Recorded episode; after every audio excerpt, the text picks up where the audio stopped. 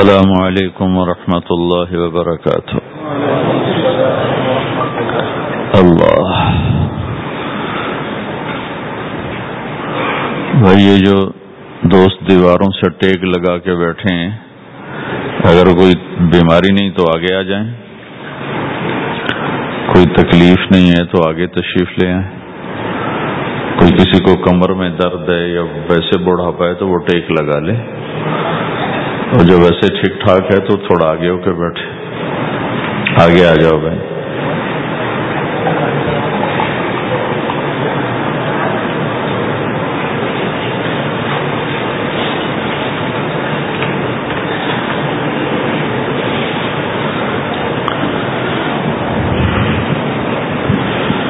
الحمد لله الذي ليس كمثله شيء وهو السميع البصير الحمد لله الذي بيده الملك وهو على كل شيء قدير. الحمد لله الذي لا نحصي ثناء عليه وهو كما أثنى على نفسه. وأشهد أن لا إله إلا الله وحده لا شريك له. وأشهد أن سيدنا ومولانا محمدا عبده ورسوله. أما بعد فأعوذ بالله من الشيطان الرجيم. بسم الله الرحمن الرحيم. واعتصموا بحبل الله جميعا ولا تفرقوا. واذكروا نعمة الله عليكم. إذ كنتم أعداء فألف بين قلوبكم. فأصبحتم بنعمته إخوانا. وقال النبي صلى الله تعالى عليه وسلم المسلم أخو المسلم لا يخذله لا لا يظلمه. بحسم امرئ من الشر أن يحقر أخاه المسلم.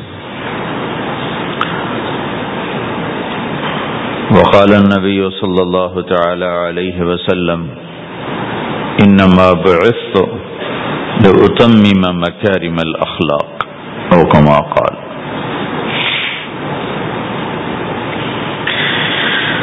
اللہ اکبر میرے محترم بھائی اور دوستو،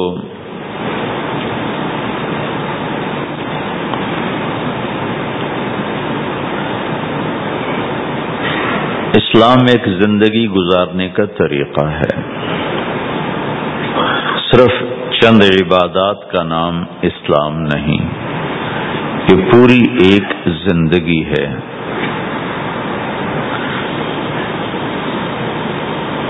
اور اس زندگی کو سکھانے کے لیے چونکہ انسان پیدائشی طور پہ جاہل پیدا ہوتا ہے، اسے کچھ نہیں آتا، اسے سیکھنا پڑتا۔ وہ جو سیکھتا ہے باہر سے سیکھتا ہے، سیکھا سکھایا نہیں پیدا ہوتا۔ کسی بچے کو آپ جنگل میں چھوڑ دو، اور کوئی اس سے ملے نہیں، تو وہ گونگا ہوگا۔ کچھ نہیں بول سکے۔ لیکن آپ چڑیا کے بچے کو تنہا چھوڑ دو، کوئی چڑیا اس سے ملاقات نہ کرے، تو وہ اپنی زبان ہی بولے۔ گا اپنی زبان میں بولے گا کوے کو تنہا چھوڑ دو، کوئی کوا اسے ملنے نہ دو، تو کوے کی زبان ہی بولے گا لیکن انسان کو گجراتی کا بچہ پنجابیوں میں چھوڑ دو تو گجراتی بھول جائے گا، پنجابی بولے گا پنجابیوں کا بچہ گجراتیوں میں چھوڑ دو تو وہ پنجابی نہیں بولے گا، وہ گجراتی بولے۔ اور کوئی بھی نہ اس سے ملے، اسے تنہا چھوڑ دو تو وہ کچھ بھی نہیں بول سکے گا، گونگا ہوگا۔ تو انسان جو کچھ سیکھتا ہے، باہر سے سیکھتا ہے۔ اور چونکہ امتحان کی جگہ ہے تو باہر دونوں چیزیں موجود ہیں، غلط بھی، صحیح دونوں جنس بازار میں موجود۔ انسان کے علاوہ جتنی مخلوق ہے، ان میں غلط کرنے کا کوئی سسٹم ہی نہیں ہے۔ وہ غلط کر ہی نہیں سکتے۔ جو کرتے ہیں ٹھیک کرتے انسان کے اندر دونوں سسٹم ہیں۔ فلحمہ فجو رہا و یہ دونوں نظام لے کے چلتا ہے۔ اسلام کو سیکھنا پڑتا ہے۔ اور اسلام کے لیے جو سب سے بڑا سرمایہ ہے، جیسے آپ کار بازار میں جاتے ہو دکان کھولتے ہو پھیری لگاتے ہو، تو اس کے لیے پیسہ چاہیے، ڈالر چاہیے۔ ڈالر کے بغیر آپ کاروبار نہیں کر سکتے۔ اسلام کے لیے ایمان چاہیے، ایمان کے بغیر اسلام پہ چلا نہیں جاتا۔ جانتا ہوگا، چل نہیں سکے گا۔ ایمان وہ طاقت ہے، وہ سرمایہ ہے، وہ کیپٹل ہے۔ جس سے کوئی مرد عورت وہ دین پہ چل سکتا ہے۔ یہ زیادہ ہوگا تو زیادہ چلے گا، تھوڑا ہوگا تو تھوڑا چلے گا، نہیں ہوگا تو صفر ہوگا زیرو ہوگا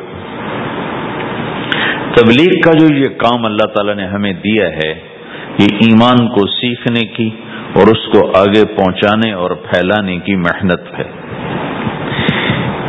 ایمان سیکھنے کے لیے فمن شاہ اتخذ الى ربه سبیلا، کوئی ایک طریقہ نہیں ہے، کئی طریقے ہیں۔ اللہ نے سبیل کے اوپر الفلام نہیں لگایا۔ الفلام ہٹا کر یہ بتایا ہے کہ اللہ تک پہنچنے کے راستے کئی ہیں۔ محنت کے راستہ تو ایک ہے اسلام اس پر آنے کی جو محنت ہے، اس کے راستے مختلف ہیں۔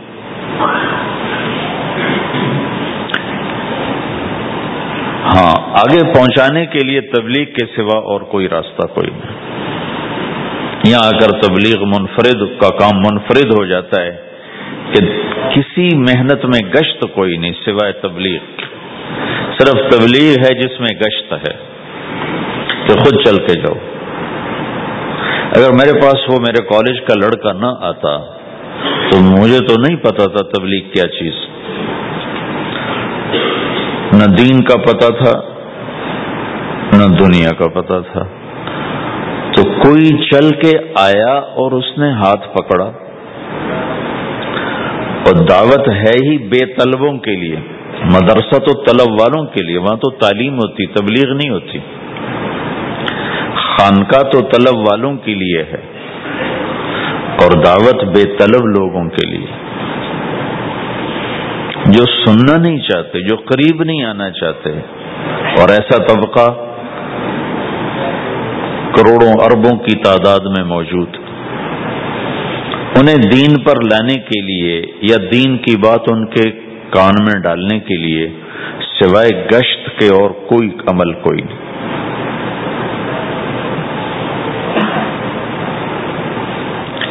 میں پشاور گیا تو جماعت میں انہوں نے کہا جی یہاں ایک وکیل صاحب ہیں، تبلیغ والوں کو بہت گالیاں دیتے ہیں۔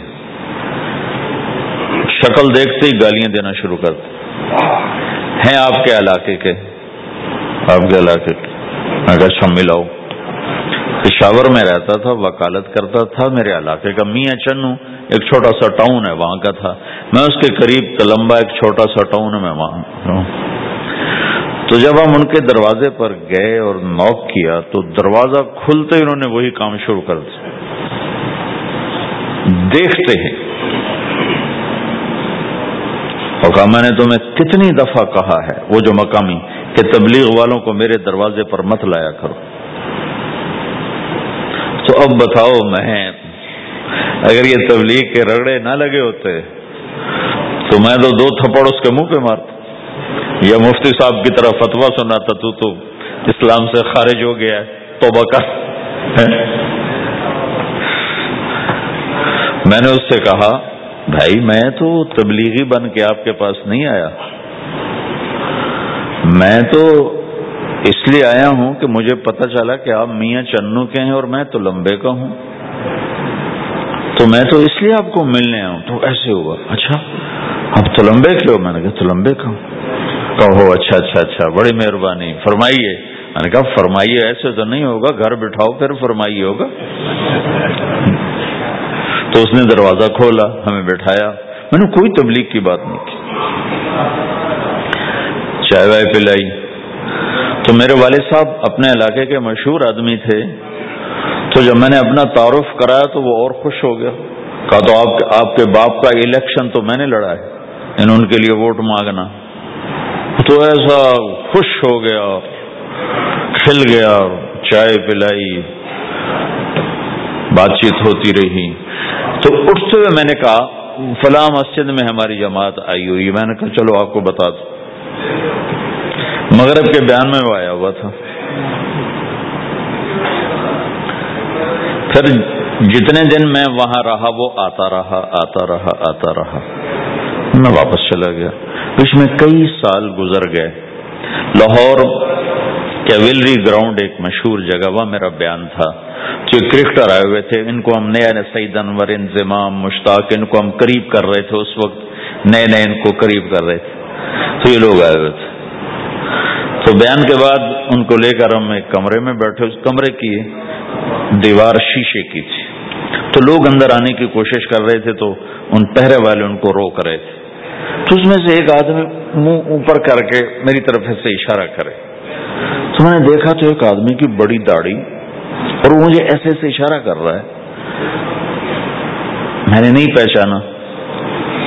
تھوڑی دیر کے بعد میں نے غور سے دیکھا تو وہ وہی وکیل صاحب پشاور والے۔ تو میں وہ ان کو اندر بلاؤ اندر بلاؤ۔ وہ اندر آئے تو میں اٹھ کے ملا۔ کہنے لگے، یہ دیکھو، یہ تمہارا ایک گشت۔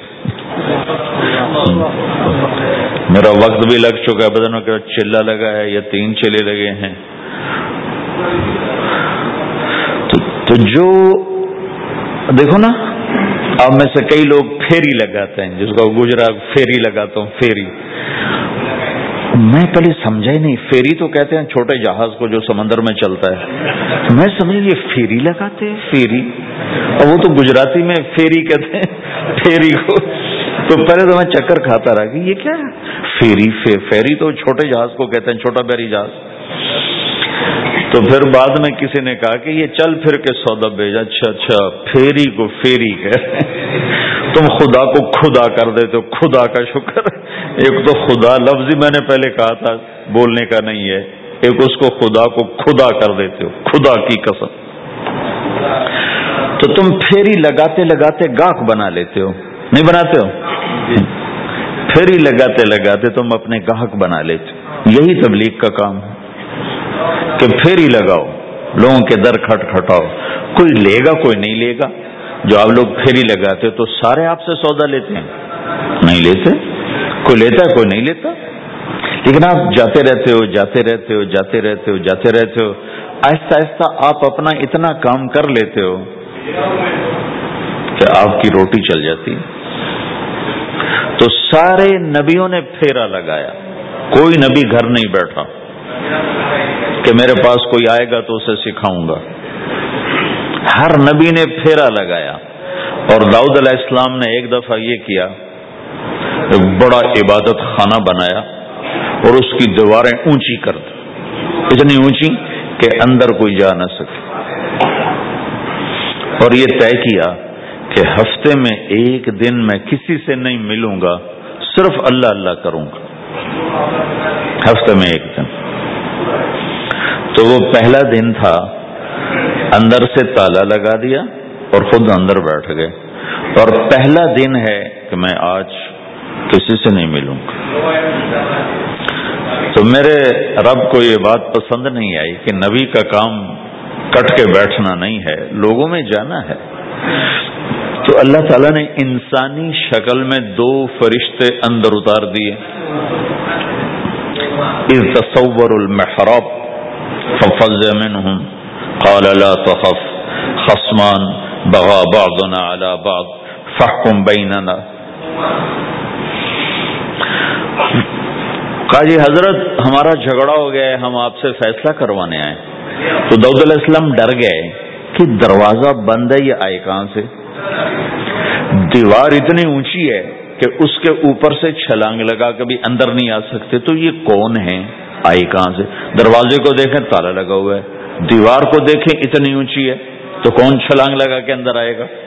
تو ڈر گئے، تو کہنے لگے جی آپ ڈرے نہیں، ہمارا جھگڑا ہو گیا کیا جھگڑا ہے؟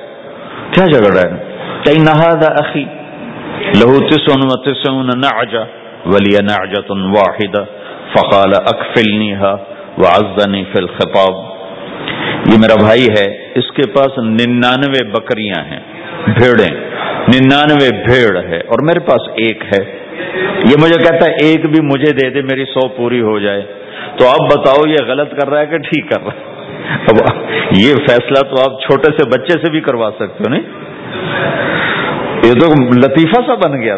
دعود علیہ السلام کے لیے لطیفہ بن گیا۔ تو ایک آدمی کہتا ہے جی میرے پاس ننانوے تیرے پاس ایک ہے، تو ایک مجھے دے دے، میری سو ہو جائیں۔ تو دعود علیہ السلام سوچ میں پڑ گئے، یہ چکر کیا ہے؟ تو ایک دم ان کو خیال آیا، تو او میرے رب نے مجھے پیغام بھیجا ہے کہ داود تجھے بندوں کو دعوت دینے کے لیے بھیجا ہے، مسلح پر بیٹھنے کے لیے نہیں بھیجا۔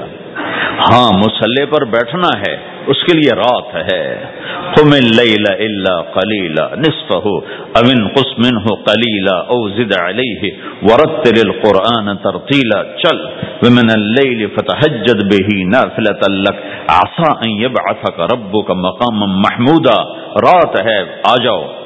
ان ناشیت اللیل ہی اشد وطئا و اقوم قیلا آجا آجا، رات بڑی مزے کی چیز ہے.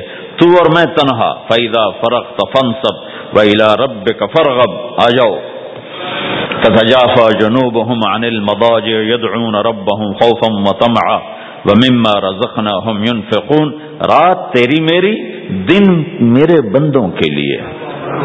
نہیں بیٹھ سکتا. تسبیح پکڑ کے نہیں بیٹھ سکتے ہو. تو اس پر داؤد علیہ السلام سجدے میں گرے آئے سجدہ ہے، اس لیے میں نہیں پڑھتا ہوں۔ سجدے میں گرے اور کہا، یا اللہ معافی کر، یا اللہ معاف کر دے، یا اللہ معاف کر۔ دے میں نے دروازے بند کر لیے، حالانکہ میں، یہ میرے میرے منصب کے خلاف تھا۔ اس پر اللہ سے معافی مانگی۔ تو چل کے جانا نبیوں کی صفت ہے، یہی ہماری صفت۔ اس امت کو یہ کام دیا گیا۔ کہ یہ اوروں کے پاس جا کے اپنا سودا پیش کر۔ اپنوں کو بھی سنبھالے اور غیروں تک بھی پہنچے۔ نہیں سنتے پھر جاؤ، نہیں سنتے پھر جاؤ۔ کیونکہ دلوں کا پھیرنا اللہ کے ہاتھ میں ہے، تیرے ذمے آواز لگانا ہے۔ اللہ تعالیٰ نے تقسیم کر دی۔ تم اللہ کلیلا رات اللہ کے پاس آج دن میں کیا کر؟ ان لکفن نہاری سب طویلا تیرا دن میں کام بہت زیادہ ہے۔ سب طویلا۔ دعوت کے کام کو تیرنے سے تشبیح دی ہے۔ سب ہے تیرنے کو کہتے اللہ کے نبی کا ایک گھوڑا تھا جس کا نام تھا سب میں نے بتایا تھا پہلے دن۔ وہ اتنا تیز چلتا تھا جیسے تیر رہی ہو۔ اس لیے اللہ کے نبی نے خود اس کا نام سبھا رکھا تھا، تیرنے والا۔ تو تبلیغ کے کام کو تیرنے سے تشبیح دی، کیا آپ نے لمبا تیرنا ہے؟ اور مکے میں تو پانی کوئی نہیں، تو کہاں تیرنا ہے؟ جی؟ سارے مکے میں پانی کا قطرہ کوئی نہیں، زمزم کے کنویں کے سوا۔ تو تیرنا کہاں ہے؟ یہ اس دعوت کے کام کی بڑی خوبصورت تصویر ہے۔ سب طویلا۔ حالانکہ اللہ فرماتا ان فن ہار شغل طویلا۔ عملا عظیما. جہدن طویلا. لیکن سبحا طویلا. جو آدمی چل رہا ہوتا ہے، اگر وہ بیٹھ جائے، تو کوئی نقصان تو کوئی نہیں. گاڑی چلا رہا ہے، کہیں گاڑی روک لے، تو کوئی نقصان تو کوئی نہیں. تھوڑی دیر سے پہنچ جائے کہیں گاڑی کھڑی کر کے کافی پینے لگ گیا تو کوئی مسئلہ تو کوئی نہیں ہے۔ آدھا گھنٹہ گھنٹہ دیر سے گھر پہنچ جائے۔ تیرنے والا پانی میں اتر گیا۔ ابھی یہ رک سکتا ہے؟ کیوں بھائی؟ اگر یہ کافی پینے کا ارادہ کرے تو کہاں جائے گا؟ تو مچھلی کے پیٹ میں جائے گا۔ پانی میں اترنے کے بعد اختیار ختم ہے، اب تیرنا ہے۔ کہاں تک؟ دوسرا کنارہ جب تک ہاتھ میں نہیں آتا۔ تیرنا ہے سب ہم طویلا۔ جب تک آخرت کا کنارہ ہاتھ میں نہیں آتا، اے میرے نبی، تجھے دعوت کا کام کرتے ہی رہنا ہے، کرتے ہی رہنا ہے، کرتے ہی رہنا ہے۔ تیری چھٹی کوئی نہیں۔ سب ہن میں یہ اشارہ تھا کہ چھٹی کوئی نہیں۔ یہ موت تک کا کام ہے۔ وہ ابود رب کا حتہ یہ تھی عقل یقین آئے ہائے، جب یہ آیت اتری، یا ایوہ المدثر قم فاندر وربک فکبر۔ اے میرے محبوب، اٹھ جا۔ اٹھ جا۔ میرا پیغام سنا، تو تو لیٹا ہوا ہے۔ تو اس پر آپ نے کہا، خدیجہ، انقطع ایام النوم والراحہ۔ میرے آرام کے دن چلے گئے، میرے سونے کے دن چلے گئے۔ میرے رب نے مجھے کہا ہے، اٹھ جا اور میرا پیغام سنا۔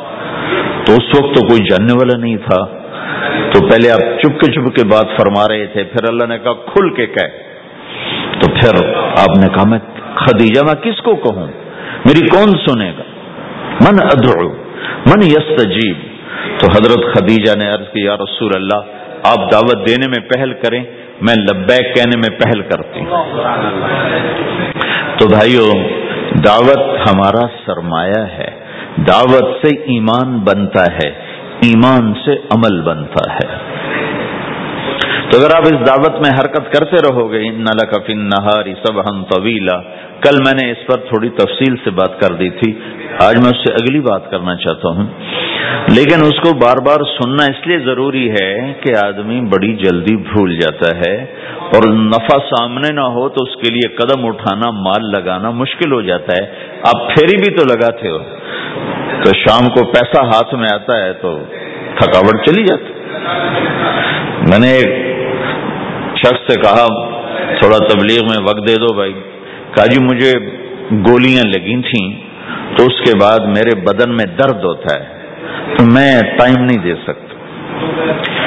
لیکن میں اسے دیکھتا تھا، وہ صبح سے شام تک اپنے دکان پہ کھڑا ہوتا تھا، کھڑا ہو کے کام کرتا تو ایک دن میں نے اس سے پوچھا یہ تو دکان پہ کھڑا ہوتا ہے، اس کا درد تمہیں نہیں ہوتا؟ تبلیغ میں تو اتنی مشقت نہیں ہے۔ وہ کہنے لگا جی روز درد بہت ہوتا ہے۔ لیکن میں جب شام کو پیسے گنتا ہوں تو سارا درد چلا جاتا سارا درد چلا جاتا تو اب آپ تبلیغ میں تین دن کے لیے گئے۔ تو کچھ لگا کے آتے ہو، ہاتھ میں تو کچھ بھی نہیں ہوتا۔ اور چلے کے لیے جاؤ، تو کچھ لگتا ہے، ہاتھ میں تو کچھ بھی نہیں آتا۔ چار مہینے کے لیے جاؤ تو کچھ لگتا ہے، ہاتھ میں تو کچھ بھی نہیں آتا، تو وہ جذبہ پیدا نہیں ہوتا، لگانے کا، تھکنے کا، تھکانے کا۔ جیسے دنیا میں پیدا ہوتا ہے کہ اس کی واپسی نظر آ رہی ہوتی۔ تو اس لیے بار بار ضرورت ہے اس کو سننے اور سنانے کی کہ اللہ نے اس امت کو یہ منصب دیا ہے۔ کن تم خیر امت اخریت للناس، تم سب سے بہترین امت ہو، تمہیں نکالا گیا ہے۔ کیا کرتے ہو؟ تمرون بالمعروف وتنهون عن المنکر وتؤمنون بالله بھلائی کی بات کرتے ہو، برائی سے روکتے ہو سلا مجھ سے لیتے ہو۔ تؤمنون بالله سلا مجھ سے لیتے ہو۔ اللہ بھائی ایمان لاتے ہو۔ کل بھی میں نے کہا تھا کہ ہر مسلمان کے ذمے دعوت ہے عمل کرے یا نہ کرے۔ آج ہر اس کو دوہرا رہا ہوں کہ عمل کرے یا نہ کرے، اوروں کو دعوت دینا ہر مسلمان کے ذمے ہے۔ اللہ تعالیٰ نے بنو اسرائیل کے بارے میں کہا، میری تم پہ لانت ہے۔ لعن الذین کفروا من بنی اسرائیل علی لسان داود و عیسی ابن مریم۔ اے داود اے عیسیٰ، ان پر لانت بھیجو۔ کتنا سخت اللہ کا فرمان ہے۔ اچھا کیوں؟ کس لیے؟ اللہ نے دو دو جرم بتائے۔ بما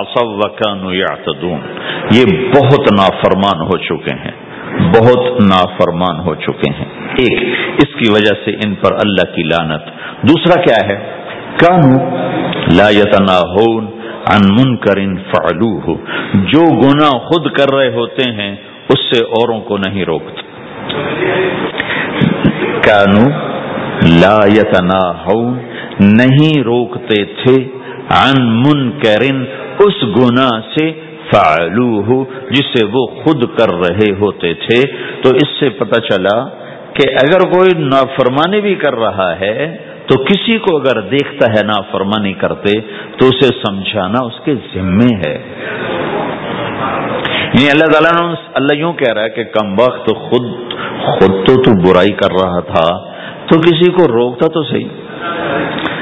دونوں ہی کام نہیں کیے، نہ خود چھوڑا، نہ کسی اور کو روکا۔ تو بھائیو، حرکت کرتے رہنا، اس حرکت میں بڑی طاقت ہے۔ ساری کائنات حرکت میں، اگر رک جائے تو تو بھائی، زمین حرکت کر رہی ہے، سورج حرکت کر رہا ہے، چاند ستارے، ہر شے حرکت میں۔ تمہاری زمین چھیاسٹھ ہزار کلو میٹر فی گھنٹہ کی رفتار سے روزانہ بھاگی جا رہی، بھاگی جا رہی۔ پھر پتا چلا کہ پاناما بمے دونوں سمندروں کے چھیاسٹھ ہزار کلو میٹر فی گھنٹہ کی رفتار سے دوڑا جا رہا ہے، دوڑا جا رہا ہے، دوڑا جا رہا ہے۔ تمہارا سورج چھ لاکھ میل نو لاکھ کلو میٹر فی گھنٹہ کی رفتار سے دوڑتا جا رہا ہے، دوڑتا جا رہا ہے، دوڑتا جا رہا ہے۔ حرکت کے ساتھ زندگی ہے۔ حرکت ختم ہوگی، زندگی ختم ہو جائے گی۔ اب لوگوں نے حرکت کی اپنے ملکوں کو چھوڑ کر آئے۔ اللہ نے آپ کو روزگار دے دیا، باعزت روزگار دے دیا۔ تو بھائیو، اللہ کے دین کے لیے حرکت کرتے رہنا۔ عمل بھی آ جائے گا انشاءاللہ، ایک دن دیکھو گے زندگی بدلے گی۔ ہمارے بزرگ سے ساتھی فوت ہو گئے۔ تو ان کا بیٹا پی آئی میں کیپٹن تھا، جہاز اڑاتا تھا۔ تو انہوں نے کہا، بیٹا، نماز پڑھ لیا کر۔ ابا، فرصت نہیں ملتی، بہت کام ہوتے۔ اچھا چلو، نماز کے وقت ایک آدمی کو دعوت دے دیا کر پانچ نمازیں ہیں، پانچ دفعہ دعوت دے دیا کر۔ وہ کہنے لگا، میں دعوت دوں؟ خود تو میں پڑھتا نہیں، دوسرے کو کیسے دعوت دوں؟ کا بیٹا، ایک تو میری مان لے۔ نماز کا انکار کیا ہے تو یہ تو مان لے۔ کہ چلو کسی کو کہہ دیا کر کے بھائی نماز پڑھا کرو۔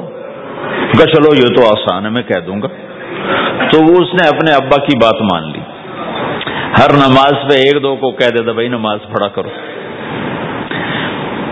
اس کے والد فوج میں جرنیل تھے، یہ کیپٹن تھا، دونوں کی ملاقات نہیں ہوئی۔ چھ مہینے بعد باپ بیٹا کی ملاقات ہوئی۔ تو دیکھا تو کپتان صاحب کی داڑھی بھی اور ماتھے پہ محراب بھی۔ انہوں نے کہا بیٹا، یہ کیا ہوا؟ کہ آپ نے مجھے پھنسا دیا۔ وہ جب میں لوگوں کو کہتا رہا کہتا رہا تو میرے اپنے اوپر اثر ہونا شروع ہو گیا۔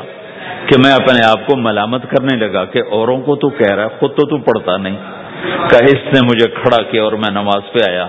پھر ایک دن شیو کرنے لگا، شیشے میں کھڑا دیکھ رہا تھا تو میں نے کہا، جب اللہ کو سجدہ کر رہا ہوں تو چہرے پہ نبی کی سنت بھی ہونی چاہیے۔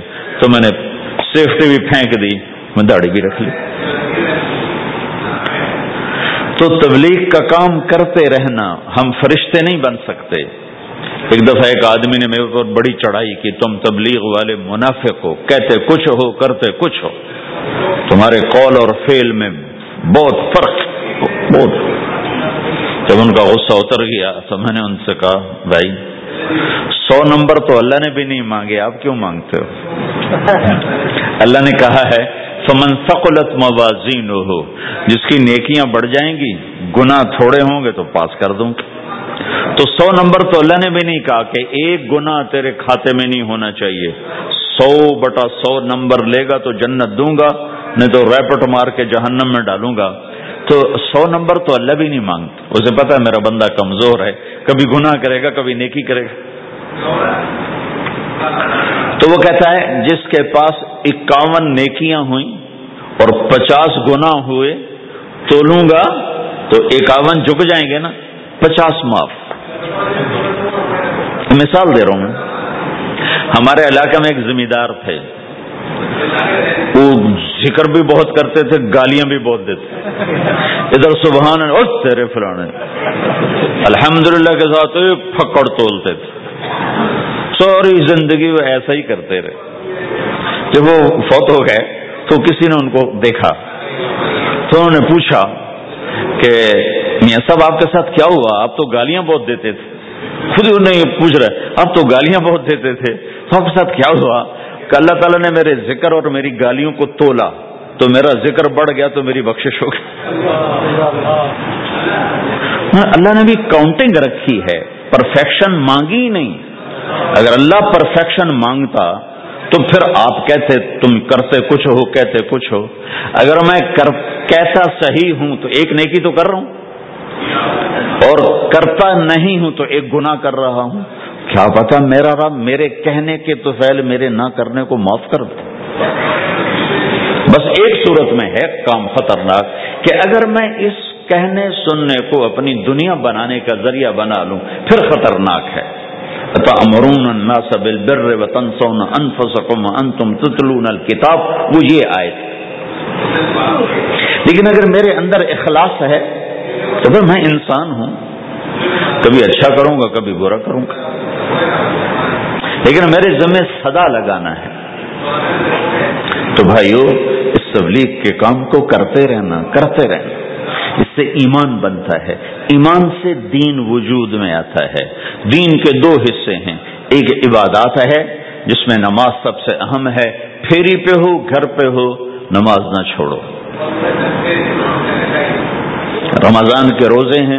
اللہ پھر رزق زیادہ دے دے، حج کرو زکات دو۔ لیکن عبادات بڑی محدود ہیں اور اس میں کثرت اللہ نے مطالبہ بھی نہیں کیا، بلکہ اللہ تعالیٰ نے اس میں اعتدال ہی کو پسند فرمایا ہے۔ اللہ تعالیٰ نے اپنے ہمارے نبی لمبی لمبی نمازیں پڑھتے تھے، تو اللہ تعالیٰ نے روک دیا۔ کب ماں انزلنا علیہ کل قرآن علی تشخا میرے نبی، میں نے تمہیں قرآن اس لیے نہیں دیا کہ تو لمبی لمبی نمازیں پڑھ کے تھکتا رہے۔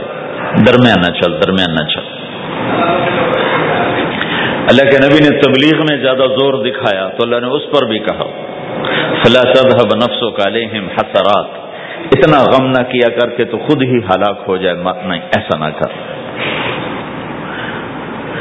تو عبادات محدود ہیں اور اس میں اعتدال مطلوب ہے۔ سارا دن مسلح پہ بیٹھنا، یہ اللہ نہیں دیکھنا چاہتا اللہ یہ دیکھنا چاہتا ہے کہ باہر جاتا کہ میں دیکھوں کہ اب تو کیا کرتا ہے۔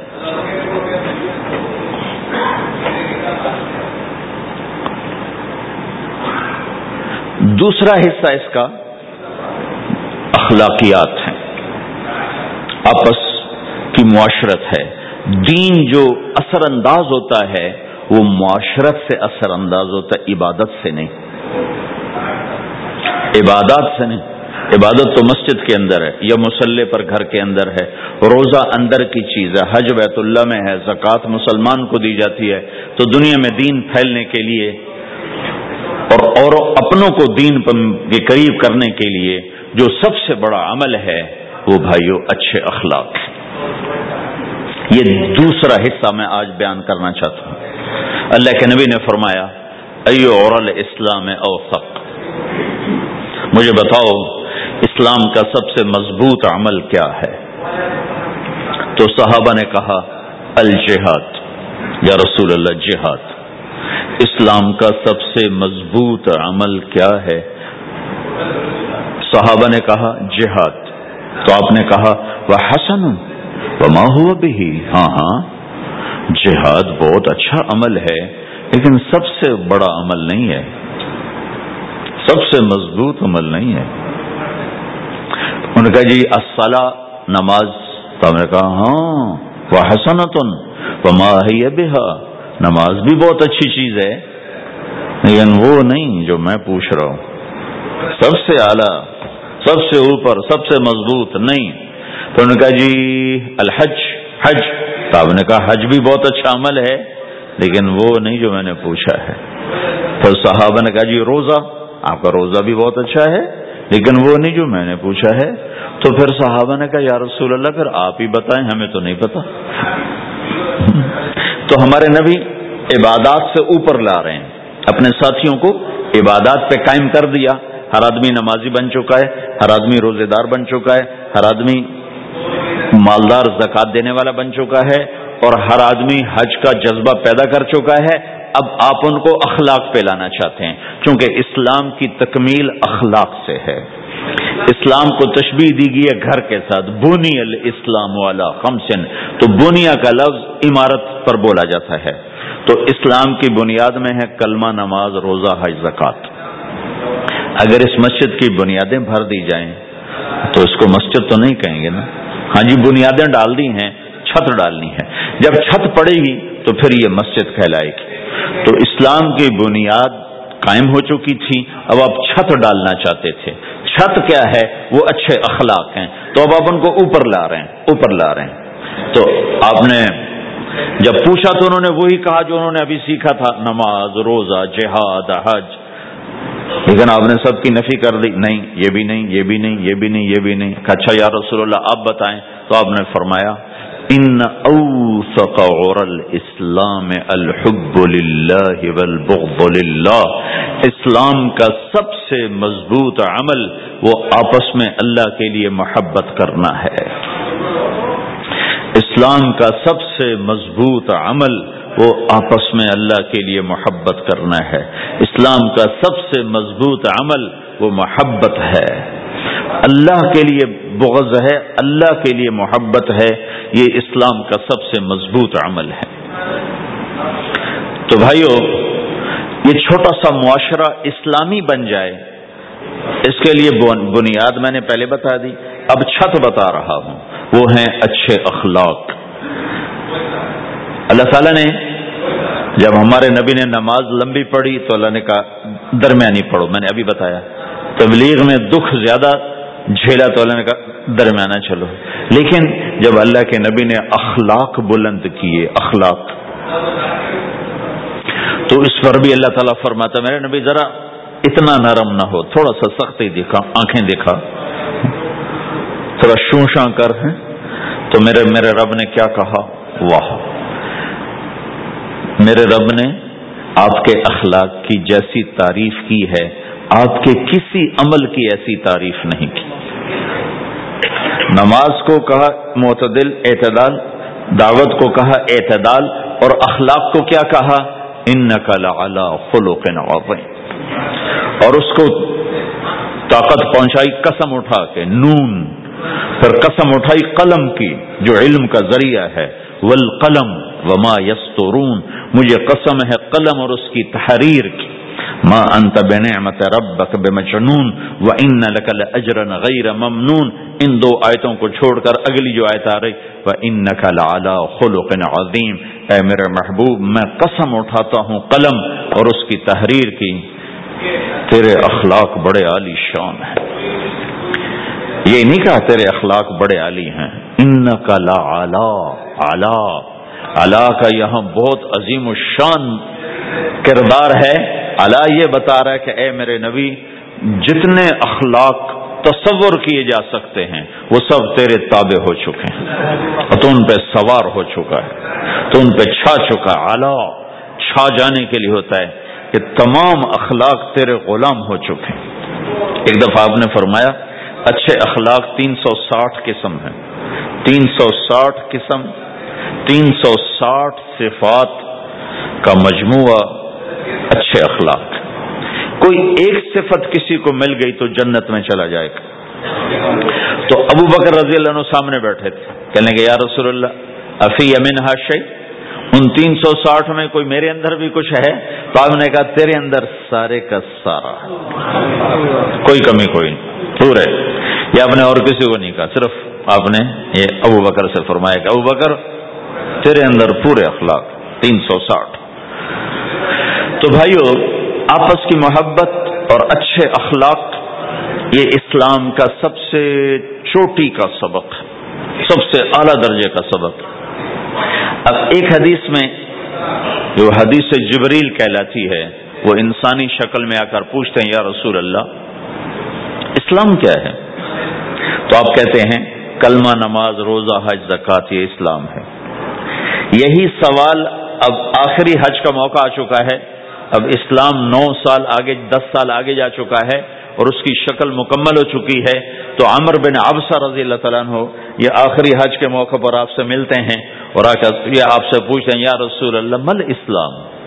سوال ایک ہے ہاں؟ مل اسلام۔ شروع میں مدینے کے داخلے کے، شروع شروع میں جبریل انسانی شکل میں آتے ہیں اور کہتے ہیں مل اسلام۔ اسلام کیا ہے تو آپ کہتے ہیں کلمہ نماز، روزہ، حج زکات اب یہی سوال دس سال کے بعد یا نو سال کے بعد امر بن آبسا کہتے ہیں، یا رسول اللہ، مل اسلام۔ اسلام کیا ہے؟ تو اب جواب سنو، آپ نے فرمایا، اطعام الطعام وطیب الکلام۔ میٹھا بول بولنا اور کھانا کھلانا۔ کسی سے میٹھا بول بولنا کتنا عظیم ہے میرے بار، میرے نبی کی، میرے اللہ کی بارگاہ میں کہ آپ نے فرمایا ابتسام کا فی وجہ عقی کا صدقہ. تو اگر کسی مسلمان کو ہنس کے مل لے، تو یہ بھی تیرے لیے صدقے کا ثواب ہے۔ صدقہ لکھا جائے۔ گا جبریل کہتے ہیں یا رسول اللہ، مل ایمان؟ ایمان کیا ہے؟ تو آپ فرماتے ہیں اللہ کو ماننا، فرشتوں کو ماننا، نبیوں کو ماننا، کتابوں کو ماننا، تقدیر کو ماننا، موت کے بعد کی زندگی کا کا اقرار کرنا۔ انتمن بلّہ و ملکت و کتب و و بعد الموت، یہ ہے ابتدائی جواب۔ اب یہی سوال عمر بن ابسا کرتے ہیں نو سال کے بعد، یا رسول اللہ، مل ایمان؟ ایمان کیا ہے؟ تو آپ نے فرمایا صبر و صبر کرنا، معاف کرنا۔ سوال ایک ہے، جواب دو ہیں۔ کیوں؟ کہ جگہ اور نوعیت بدل چکی ہے۔ ابتدائی اسلام ہے تو عبادات بتائی جا رہی ہیں۔ انتہائی اسلام ہے تو اخلاق بتائے جا رہے ہیں۔ کہ اے میرے، کہ اے اے عمر، ایمان کیا ہے؟ صبر کرنا، معاف کرنا۔ صبر کرنا، معاف کرنا۔ تو بھائیو، جو ہمارا معاشرہ بنے گا، اسلامی گھر میں باہر وہ بنے گا اچھے اخلاق سے، عبادت سے نہیں، علم سے نہیں، تبلیغ سے نہیں، وہ بنے گا اچھے اخلاق سے، میٹھے بول بولنے سے، درگزر کرنے سے، معاف کرنے سے، سہ جانے سے، اور بازار میں سچائی، بازار کی، بازار میں میٹھا بول نہیں، وہ تو ہر تاجر مسکرا کے ملتا ہے۔ ہاں وہ تو کاروبار ہے مسکرانا۔ سچا بول۔ اسد کو یونجی بلکہ یوہلک میرے نبی نے فرمایا، سچ نجات دیتا ہے اور جھوٹ ہلاک کر دیتا ہے۔ تو بازار کے اخلاق ہیں، صحیح بولنا، صحیح تولنا، دھوکہ نہ دینا۔ میرے نبی سے پوچھا گیا، یا رسول اللہ مسلمان بزل ہو سکتا ہے ڈرپوک آپ نے کہا ہو سکتا ہے۔ کہ یا رسول اللہ، مسلمان بخیل ہو سکتا ہے، بخیل، کنجوس۔ آپ نے کہا ہو سکتا ہے؟ کہ یا رسول اللہ، مسلمان جھوٹ بول سکتا ہے؟ جھوٹ نہیں بول سکتا۔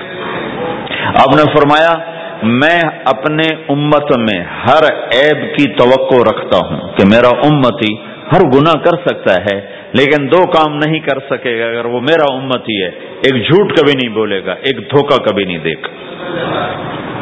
اور یہ دونوں کام ہمارے پورے عروج پر ہیں۔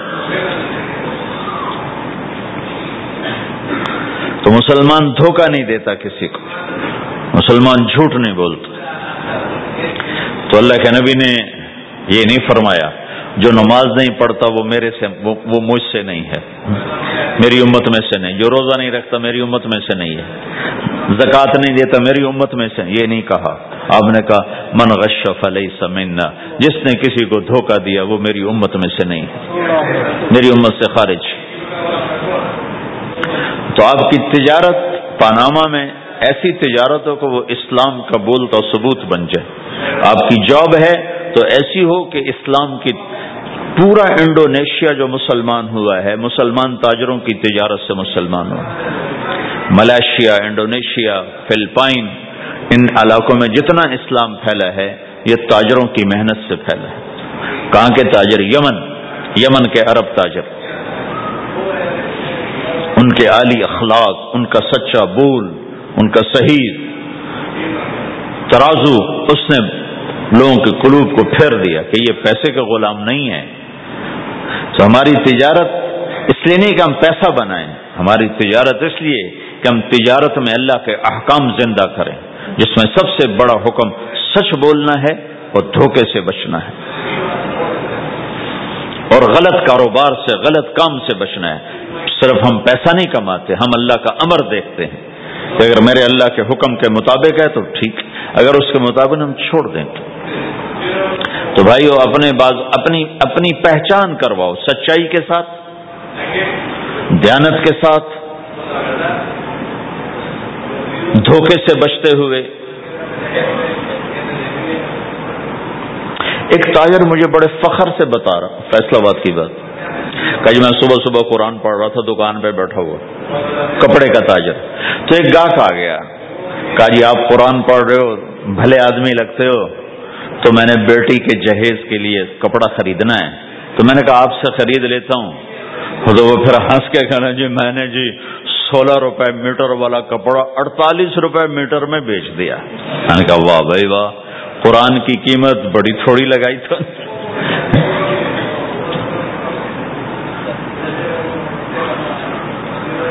ہائے ہائے ہائے ہائے۔ اس کو شرم بھی نہیں آ رہی اس بات پر۔ احساس ہی کوئی نہیں۔ کہ اس نے قرآن پڑھتے دیکھ کر اعتماد کیا اور اس نے قرآن سے ہی اس کو دھوکہ دیا۔ تو پورے بازار میں سولہ روپے گز ہے وہ کپڑا، وہ اڑتالیس روپے اس کو بیچ رہا ہے۔ اگر ہو ہو، اپنے نبی کی بات سنو۔ آپ نے کہا، سچا تاجر قیامت کے دن نبیوں کے ساتھ کھڑا کیا جائے۔ گا کیوں؟ کہ ہر موقع پہ جھوٹ بولا جا سکتا ہے پروفٹ کمایا جا سکتا ہے، دھوکہ دیا جا سکتا ہے فراڈ کیا جا سکتا ہے۔ اور اس سے بچتا ہے بچتا ہے بچتا ہے بچتا ہے۔ نہ اپنوں کو دھوکہ دیتا ہے، نہ غیروں کو دھوکہ دیتا ہے۔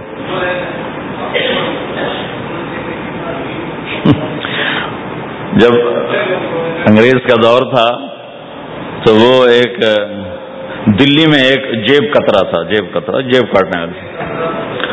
تو وہ یہ سکھایا کرتا تھا لڑکوں کو، پھر ان کو بیچتا تھا۔ تو اس کا ایک چیلا شام کو صرف دو روپے لے کر آیا۔ دو روپے لے۔ کر تو اس نے کہا، بے وقوف، آج سارا دن کی کمائی دو روپے؟ کا استاد آج بہت بڑا مال مارا تھا۔ لیکن میں نے دیکھا تو وہ ایک گورا تھا، انگریز تھا۔ تو مجھے خیال آیا اگر قیامت کا دن عیسیٰ علیہ السلام نے میرے نبی کو گلا دے دیا کہ تیرے امتی نے میرے امتی کی جیب کاٹی تھی، تو میں اپنے نبی کو کیا جواب دوں گا؟ تو میں نے جا کر اس کو واپس کر دیا۔ ابھی اپنے کے کھسکا کے لایا ہوں دو روپے۔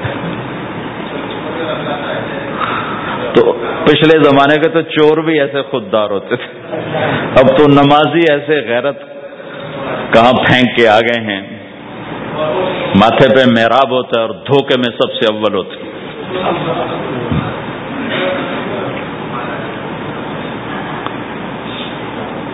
تو ہمارا اسلام صرف اس مسجد کی چار دیواری میں نہیں ہے۔ ہمارا اسلام تو بارش کے قطروں کی طرح پھیلا ہوا ہے۔ آسمان کی بلندی ہے۔ آسمان کی وسعت ہے جیسے اس سے زیادہ ہمارے دین کی وسعت ہے۔ تو آپ کسی دفتر میں ہو یا اپنے کاروبار میں ہو، تو اس میں بھی اللہ کے نبی نے آپ کو طریقہ بتایا ہے۔ تو بازار کے اخلاق ہیں، مسکرانا نہیں، بازار کے اخلاق ہیں، سچ بولنا، صحیح دینا، صحیح تولنا، صحیح سودے کا عیب بتانا۔ عبد الرحمان بن عوف رضی اللہ تعالیٰ عنہ کے بارے میں وہ پہلے دس صحابہ میں آتے ہیں، پہلے دس صحابہ۔ آپ نے کہا، ابو بکر جنتی، عمر جنتی، عثمان جنتی، علی جنتی، طلحہ جنتی، زبیر جنتی، سعد جنتی عبد الرحمان جنتی، ابو بیدہ جنتی سعید بن زید جنتی۔ اس میں ایک عبد الرحمان جب ان کا انتقال ہوا تو انہوں نے تین ارب دس کروڑ بیس لاکھ دینار چھوڑے ترکا ہمیں تو بڑا بیوقوف بنایا گیا کاغذ کو کرنسی بنا کے دے دیا، کاغذ۔ کرنسی تو سونا ہوتا ہے۔ جی؟ کرنسی تو سونے اور چاندی کو کہتے ہیں۔ کاغذ کے ٹکڑے کو تو کرنسی نہیں کہتے۔ اور اب کرنسی بھی لے کر وہ کارڈ پکڑا دیے۔ جی بھی خالی۔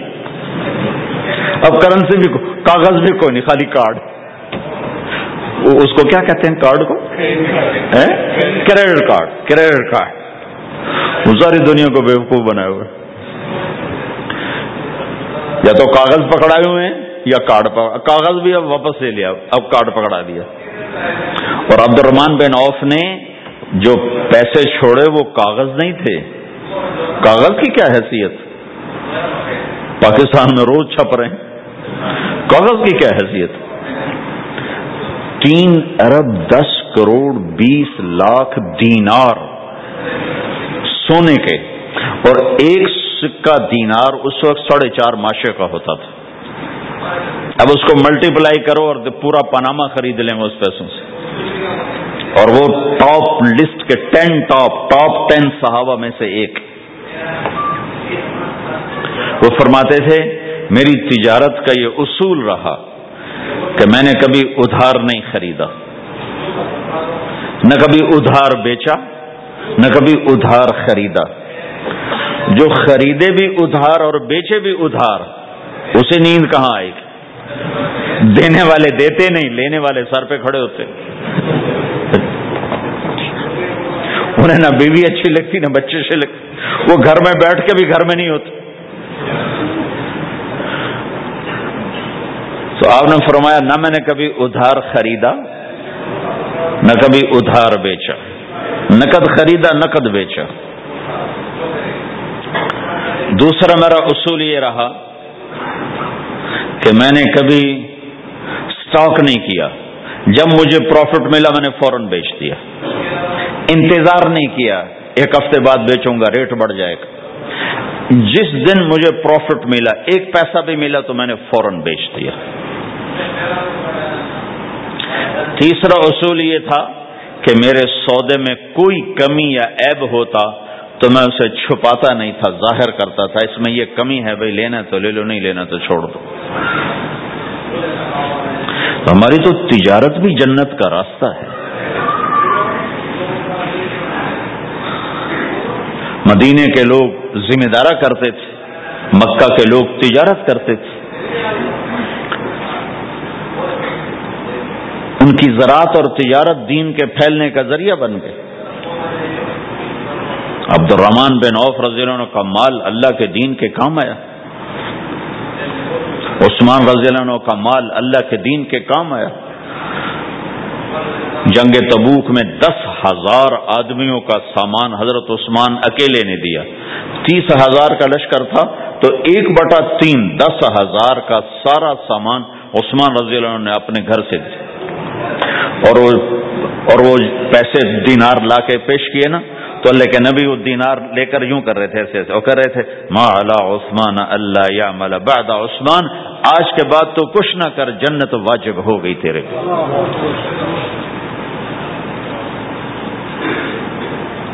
تو بھائیو، ہمارا دین صرف ہمیں عبادت نہیں بتاتا، بازار کی زندگی بتاتا ہے کہ مسلمان بازار میں کیسے ہوتا ہے؟ کسی کے ہاں ملازم ہے تو اس کی نوکری کیسی ہوتی ہے؟ اس کی دیانت کیسی ہوتی ہے؟ اس کا بول کیسا ہوتا ہے؟ وہ پیسے پہ قربان نہیں ہوتا، وہ پیسے کو ایمان پہ قربان کرتا ہے۔ تو آپ کی تجارت بھی دین کے پھیلنے کا ذریعہ بنے گی۔ آہا۔ صرف نماز سے گناہ معاف نہیں ہوتے۔ مسلم شریف کی روایت ہے، من امسا کالن بے عمل ید ہی امسا مغفور لہو جو صبح سے شام تک روزی کماتے کماتے حلال حلال حلال حلال، جھوٹ والی نہیں، کھوٹ والی نہیں، خیانت والی نہیں، حرام چیز نہیں۔ حرام چیز کا بیچنا بھی حرام ہے، خریدنا بھی حرام ہے، اس کا پروفٹ بھی حرام ہے۔ جس گھر میں حرام پیسہ جائے گا، وہاں سکھ کبھی نہیں آئے گا۔ چیزیں آ جائیں گی۔ چین نکل جائے گا۔ انیس سو ساٹھ کی دہائی میں ایک پاکستان کا افسر تھا۔ اس نے انیس سو ساٹھ میں لوگوں کے پاس سو روپے مشکل سے ہوتے تھے۔ اس نے اس زمانے میں کروڑوں روپے جمع کیے رشوت سے۔ بہت بڑی پوسٹ پر۔ تھے جب وہ مر گیا، ایک دن اس کا بیٹا کہہ رہا تھا، کاش ہمارا باپ ہمارے لیے حرام کٹھا نہ کرتا۔ تو کوئی خوشی کا دن ہم بھی دیکھ لیتے۔ جن کے لیے جمع کیا تھا کہ میرے بچے مزے سے، میں نے خود اپنے کانوں سے اس کو یہ کہتے ہوئے سنا کئی دفعہ، میں آج مر جاؤں، میری بچی کو کسی کی پرواہ نہیں۔ کہ میں نے اتنا پیسہ بنا دیا ہے۔ تو اسی کا بچہ یہ کہہ رہا تھا، کاش ہمارا باپ ہمارے لیے حرام کٹھا نہ کرتا۔ تو ہم بھی کوئی خوشی کا دن دیکھ لیتے۔ تو اللہ کے نبی نے فرمایا من امسا کالن بے عمل ہی امسا مغفور اللہ، جو صبح سے شام تک حلال کمانے میں تھکتا ہے اور تھک کے واپس آتا ہے، تو اس کے اس دن کے سارے گناہ اللہ معاف فرما دیتے۔ تو ہمارا بازار بھی دین ہے بھائی۔ پھر ہمارا گھر بھی دین ہے۔ گھر کی زندگی دین ہے۔ میرے نبی نے گھر کی زندگی سمجھائی۔ آپ اپنے گھر میں جھاڑو دے رہے ہیں۔ قاب قوسین کا ٹائٹل لے کر، مقام محمود کا ٹائٹل لے کر، ختم نبوت کا تاج سر پہ سجا کر، نبیوں کی سرداری کا صحرا باندھ کر آپ گھر میں جھاڑو دے رہے ہیں۔ اپنے کپڑے خود دھو رہے ہیں۔ نو بیویاں ہیں، نو اپنے کپڑے خود دھو رہے ہیں۔ کوئی پھٹ گیا ہے، خود سی رہے ہیں۔ جوتا پھٹ گیا، خود ٹھیک کر رہے ہیں۔ حضرت عائشہ رضی اللہ عنہ کو آٹا گوندنا نہیں آتا تھا۔ چھوٹی عمر تھی نا، تو ان کو آٹا گوند کے دیتے تھے۔ جب تک ان کو آٹا گوندنا نہیں آیا، ان کو آٹا گوند کے دیتے تھے۔ ہمیں تو گھر کی زندگی بھی سمجھائی گئی ہے۔ اور ہمیں بتایا گیا کہ تو اب اپنی بیوی کے منہ میں لکما ڈالتا ہے، تو یہ بھی تیرے لیے صدقہ ہے۔ سب سے بہترین صدقہ وہ ہے جو تم اپنے بچوں پر خرچ کرو۔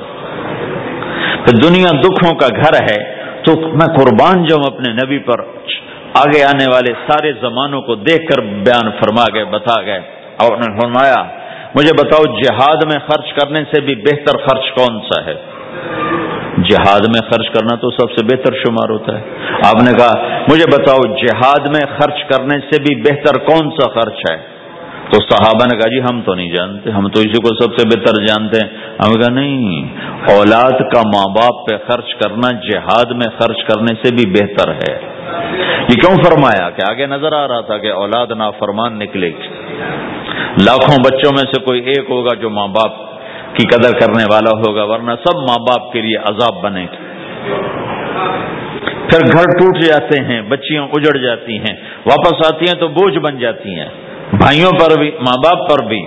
تو آپ نے فرمایا ہاں، ہاں، تمہیں سب سے اعلی درجے کا صدقہ بتاؤں، جس سے بہتر کوئی صدقہ ہی نہیں ہے۔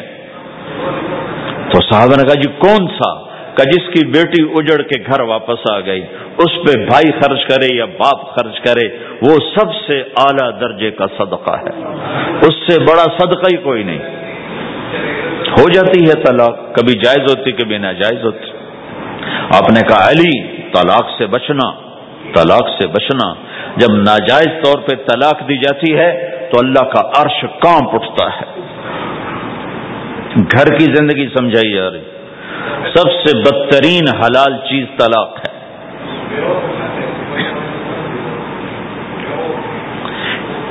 یہ ایک عجب آیت ہے قرآن میں۔ یا یہ نبی اذا تلقتم النساء فطلقوهن لعدتهن واحصل عدہ کہ اے میرے نبی، اور ایک دم آگے اللہ کہتا ہے، جب تم اپنی بیویوں کو طلاق دینے لگو۔ یہاں ہونا چاہیے، یا ایوہ الذین آمنوا اذا تلقتم النساء۔ اے ایمان والو، جب تم اپنی بیویوں کو طلاق دینا چاہو۔ یہ یوں آیت ہونی چاہیے۔ لیکن آیت کا شروع عجب ہے کہا جا رہا ہے، یا یو نبی اور آگے بات ہم سے اللہ تعالی فرما رہا ہے۔ میں کہوں، مفتی صاحب، آپ لوگ کیا کر رہے ہیں؟ کوئی جوڑ ہے اس میں؟ مفتی صاحب، بھائی، آپ لوگ کیا کر رہے ہیں؟ ان دونوں جملوں میں کوئی جوڑ ہے؟ بات مفتی صاحب، نام مفتی صاحب کا لے کر شروع، آپ سے ہو گیا ہوں۔ تو یا نبی اے میرے نبی، جب تم اپنی بیویوں کو طلاق دینے لگو۔ تو اس میں کیا جوڑ ہے؟ اس میں بڑا خوبصورت جوڑ ہے کہ اللہ نہیں چاہتا کوئی اپنی بیوی کو طلاق دے۔ ایک پہلے مسئلہ بتا دوں، فقہ کا مسئلہ بتا دوں۔ پھر یہ آیت زیادہ واضح ہو جائے گی۔ اللہ تعالیٰ علماء فرماتے ہیں، کوئی شخص یوں کہے انشاء اللہ میرا یہ پلاٹ مدینہ مسجد کو وقف یہ مدینہ مسجد؟ ہاں. میرا یہ پلاٹ مدینہ مسجد کے لیے وقف انشاء اللہ اگر اللہ چاہے، تو اس کے یہ کہنے پر وہ پلاٹ مسجد کے نام ہو گیا۔ واپس نہیں لے سکتا۔ مسجد ٹھیک ہے کیوں کہ اگر اللہ چاہے اگر اللہ چاہے اور اللہ تو چاہتا ہے کہ تم اس کے نام پر دو، منزل یقرض اللہ قرضا حسنا۔ ٹھیک ہو گیا؟ یہ بات سمجھ میں آ گئی؟ اب ایک آدمی یوں کہتا ہے ان اللہ میری بیوی کو تین طلاق۔ اگر اللہ چاہے تو میری بیوی کو تین طلاق۔ تو علماء فرماتے ہیں، یہ طلاق نہیں ہوگی۔ کیوں نہیں ہوگی؟ اس لیے کہ اس نے کہا ہے، اگر اللہ چاہے تو میری بیوی کو تین طلاق، اور اللہ چاہتا ہی نہیں کوئی اپنی بیوی کو طلاق دے، لہٰذا یہ طلاق نہیں ہوگا۔ ہزاروں دفعہ کہہ دے، انشاءاللہ ساتھ لگا ہوا ہو، نہیں ہوگی۔ کیونکہ اللہ چاہتا ہی نہیں تم طلاق دو۔ اللہ گھر آباد سینکڑوں آیات ہیں گھر کو آباد کرنے کے لیے۔ ان خس تم شکا کا بین اگر میاں بیوی میں ہو گئی کھٹوٹ، تو بڑھاؤ نہیں۔ کیا مصیبت ہے کہ کچھ ادھر سے بڑھانا لگ جاتے ہیں، کچھ ادھر سے بڑھانا شروع کر دیتے ہیں۔ حکمن من اہلی ہی و حکمن من اہلیہ تو طلاق دینے میں جلدی نہ کرو، جلدی نہ کرو۔ صلح صفائی کے لیے ایک آدمی بچی کی طرف سے آئے، ایک آدمی بچے کی طرف سے آئے۔ اور دونوں میں صلح صفائی کی کوشش کرو۔ یا نبی اذا طلقتم النساء۔ اے میرے نبی، جب تم طلاق دینا چاہو تو یا نبی یہاں یہ اس لیے آیا ہے کہ اللہ تعالیٰ کہہ رہا ہے اے ایمان والو، میں یہ نبی اپنا سفارشی بنا کے تمہارے سامنے پیش کرتا ہوں۔ طلاق نہ دیا کرو، نہ دیا کرو۔ یہ ہے، یا نبی سے ایک دم ایمان والوں کی طرف منتقل ہونے کا فلسفہ کہ دیکھو، میں اپنا نبی تمہارے لیے سفارشی بناتا ہوں کہ طلاق نہ دیا کرو۔ اگر دینی پڑ جائے کیونکہ جائز ہے، نہیں نباہ ہو رہا، پھر زبردستی بھی نہیں کرنی چاہیے۔ اگر کوئی جائز وجہ ہے تو طلاق ہوئی ہے۔ پھر اسے دشمنی کا سبب نہیں بنانا چاہیے۔ اگر صحیح مناسب ہوئی ہے، اللہ کے نبی نے خود دو خواتین کو طلاق دی، نکاح تو کیا، رخصتی نہیں ہوئی، طلاق دے دی۔ اللہ کے نبی کی بیٹیوں کو طلاق پڑی، حضرت ام کلثوم، حضرت رقیہ رضی اللہ عنہ دونوں کو طلاق دی گئی، ابو لہب کے بیٹوں نے طلاق دی۔ آپ نے حضرت حفظہ کو طلاق دینے کا ارادہ کیا۔ تو عمر رضی اللہ عنہ کو پتہ چلا، بڑے غمگین ہوئے۔ تو اللہ جبریل آ گئے۔ یا رسول اللہ اللہ تعالیٰ فرما رہے ہیں، حفظہ کو طلاق نہیں دے سکتے۔ یہ آپ کی دنیا کی بیوی بھی ہے، جنت کی بیوی بھی ہے۔ کہ عمر کے دل شکنی ہو رہی۔ ہے تو ایک گھر باقی رہے۔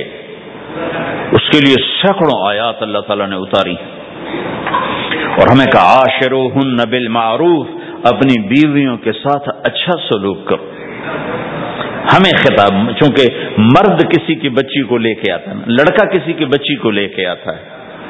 اور اپنے، وہ بچی ماں چھوڑتی، باپ چھوڑتی ہے، بھائی چھوڑتی ہے، بہنیں چھوڑتی ہے، سہیلیاں چھوڑتی ہے، سب کو چھوڑتی ہے۔ اور تیسرے دن اس کو تانے شروع ہو جاتے ہیں، اس کا تو دل ہی نہیں لگتا۔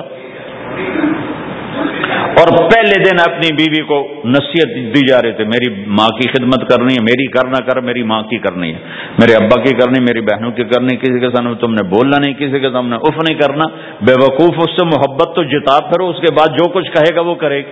پہلے دن ہی حکم۔ نہ تعلق بنا ہے، نہ محبت پیدا ہوئی ہے، اور نہ ابھی جوڑ بیٹھا ہے، اور پہلے دن حکم سنانے شروع کر دی۔ اس کے ذمہ نہ تیری ماں کی خدمت ہے، نہ تیرے باپ کی خدمت ہے، نہ تیری بہنوں کی خدمت۔ یہ ساری خدمت تو تیرے ذمے ہے۔ ہمارا سسرال کا معاشرہ بڑا ظالم ہے۔ لاکھوں میں کوئی ایک گھر بچا ہوا تو الگ بات ہے، ورنہ میں تو دنیا پھری ہے۔ کیا دنیا دار، کیا دین دار۔ سب ظلم ہی ظلم ہے۔ اتنی نیک عورتیں تہجد گزار مسلح سے اٹھتی نہیں، تسبیح ہاتھ میں ہے، لیکن جب وہ سانس بنتی ہیں، تو ایسا ظلم ان کے اندر سے نکلتا ہے کہ کانپ اٹھتے ہیں در و دیوار۔ جب عورت ماں ہوتی ہے، تو اس کے روئیں روئیں سے محبت کے چشمے پھوٹتے ہیں۔ وہی عورت جب سانس بنتی ہے، تو ایک دم ظلم کی تصویر بن جاتی۔ اسے اپنی بہو میں کوئی خوبی نظر ہی نہیں آتی۔ ایب ہی ایب نظر آتے ہیں، اپنے بیٹے کو بھڑکاتی رہتی بھڑکاتی رہتی، یہ کرتی ہے، یہ کرتی ہے، اور ویسے بے وقوف ہیں، کوئی ماں کی وجہ سے بیویوں کو تباہ کر دیتے ہیں، کوئی بیویوں کی وجہ سے ماؤں کو تباہ کر دیتے ہیں، یہ دونوں ظلم ہیں۔ ماں کی وجہ سے بیوی پہ زیادتی نہ کرو، بیوی کی وجہ سے ماں پہ زیادتی نہ کرو۔ بیوی کا اپنا مقام ہے، ماں باپ کا اپنا مقام ہے۔ بہنوں کا اپنا مقام ہے۔ سو فیصد شکایات جھوٹی ہوتی ہیں۔ سب جھوٹ ہوتا ہے۔ اس لیے میرے رب نے دستور بتایا انجا اکم فاسقن بنب ان فتح جب کسی کی خبر سنو، کوئی کمی کوتاہی سنو، اول تو سنو نہیں۔ اگر سننی پڑ جائے تو تحقیق کر لو۔ تحقیق کر لو۔ قاضی ایاس کے پاس آئے۔ ایک ایک شخص آیا، روتا ہوا ہے مر گیا ہے مر گیا۔ تو ان کے ساتھ ایک آدمی بیٹھے تھے، کہنے کے حضرت، اس کا قضیہ جلدی سے سن لیں۔ بےچارا بڑا مظلوم لگتا ہے، کہنے کے چپ کر۔ یوسف علیہ السلام کے بھائی بھی رات کو روتے ہوئے باپ کے پاس آئے تھے۔ ہر رونے والا مظلوم نہیں ہوتا۔ ہر رونے والا مظلوم نہیں ہوتا۔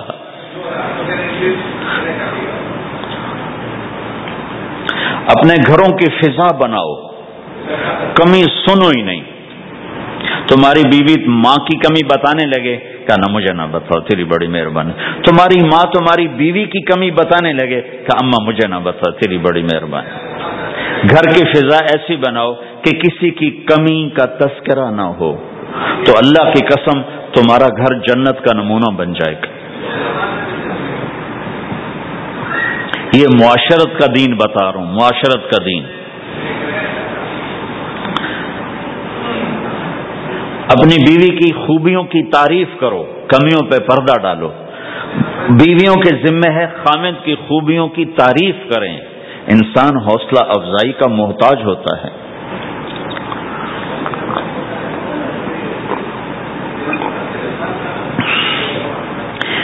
ایک بزرگ ہے اپنے کسی مرید کے گھر۔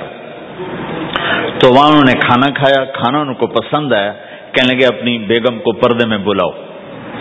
تو نے اپنی بیگم کو پردے میں بلایا کہ بیٹی، میں نے تیرا ہاتھ کا کھانا کھایا، بہت مزے دار تھا، اللہ تمہیں جزائے خیر دے، تم نے بہت اچھا پکایا۔ تو وہ زارو قطار رونے لگی۔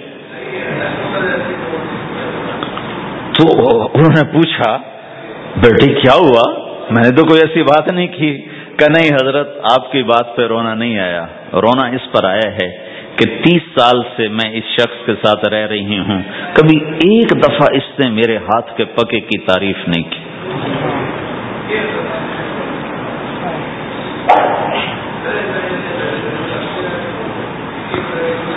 آپ گھر میں تشریف لائے، آپ نے پوچھا، کوئی کھانے کو کچھ ہے؟ ام سلمہ رضی اللہ عنہ کا گھر کا یا رسول اللہ، آج تو کچھ نہیں سرکہ ہے کا واہ واہ واہ واہ، نعم الادام الخل سرکہ تو بہت اچھا سالن ہے۔ سبحان اللہ۔ کیسے دل جوئی فرمائی اپنی بیگم کی؟ سرکہ تو بہت اچھا سالن ہے۔ یا تو نے نمک کم ڈال دیا، تو نے مرچی زیادہ کر دی۔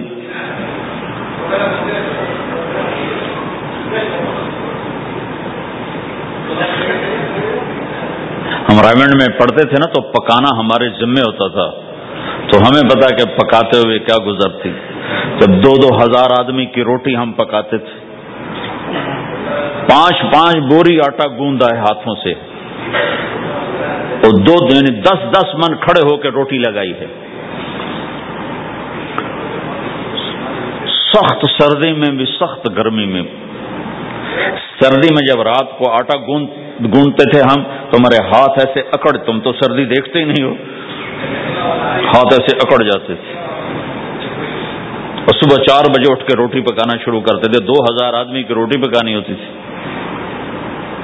تو کوئی آ کر کہتے انہیں کچی روٹی پکائی۔ تو جی دادا، ایک تھپڑ اس کے منہ پہ مارے۔ تو چار بجے کے ہم اٹھے ہوئے ہیں۔ پکا پکا برا حشر ہو گیا، کہتے کچی پکائی۔ بھائی، صبر کر کے، چپ کر کے کھا جا۔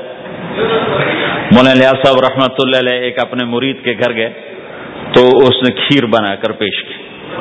اچھا نمک اور چینی ایک جیسے ہوتے ہیں، وہ دیہاتی عورت سمجھ نہ سکی چینی کے بجائے نمک ڈال دیا۔ تو انہوں نے جا سب سے پہلے مولانا الیاس صاحب کے سامنے کھیر رکھی۔ تو آپ نے جو چکھی تو وہ تو تھی کڑوی۔ کہنے کہ بھائی، واہ واہ واہ واہ واہ واہ۔ بڑی مزے کی کھیر ساری لیا میں اکیلا کھاؤں گا، کسی کو نہیں کھانے دوں گا۔ ساری کھیر کھا گیا اس پر پردہ ڈالنے کے لیے۔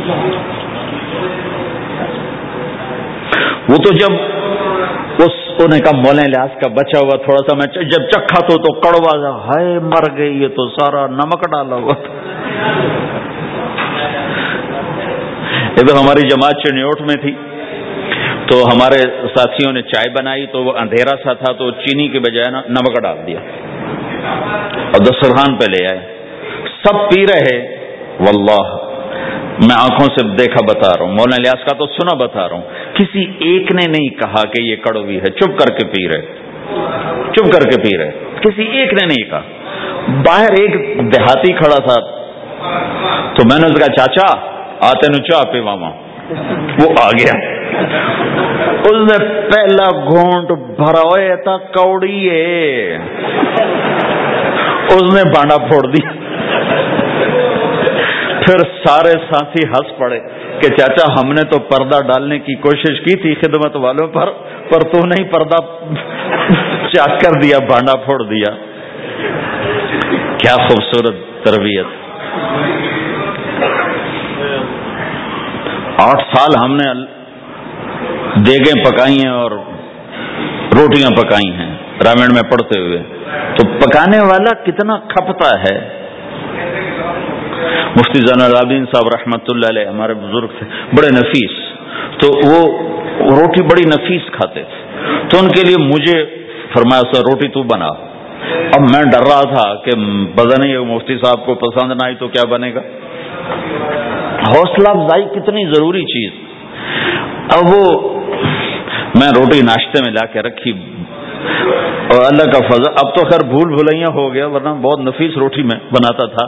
ایک دفعہ میں گھر میں تھا تو رمضان کا مہینہ تھا۔ تو کسی کی آنکھ نہیں کھلی، گرمیوں کا رمضان۔ تو میری آنکھ کھل گئی، تو سب سوئے پڑے، نوکر بھی، گھر والے بھی۔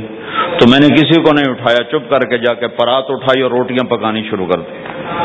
جب ساری روٹیاں پک گئیں آخری پیڑا میرے ہاتھ میں تھا تو میری بڑی بہن کی آنکھ کھل گئی۔ اس نے دیکھا تو میں روٹیاں پکا رہا۔ کو تیرا بھلا ہو جاوے، ایک ہی کیتا میں اگر روز تم پکاتی ہو، آج میں پکا کے دے رہا ہوں، اس میں کیا ہے؟ تو میں نے روٹی پیش کی نا۔ تو مفتی صاحب نے ایک دو لک میں کھائے تو میں وہ کھڑا سے کام برا پتہ نہیں اب کیا ہوتا۔ کس نے پکائی ہے؟ میں کہا جی میں نے پکائی ماشاء اللہ بہت اچھی پکائی تو میرا دل اتنا بڑا ہو حوصلہ افزائی کرنا۔ برائیوں کو ہماری معاشرت کیا ہے؟ سو خوبیوں میں سے ایک کمی کو نکال کے پکڑ لینا اور سو پہ کاٹا۔ سو نظر نہیں آتی۔ ایک کمی کو پکڑ کے اسے اچھال رہے اچھال رہے اچھال رہے اچھال رہے، اچھال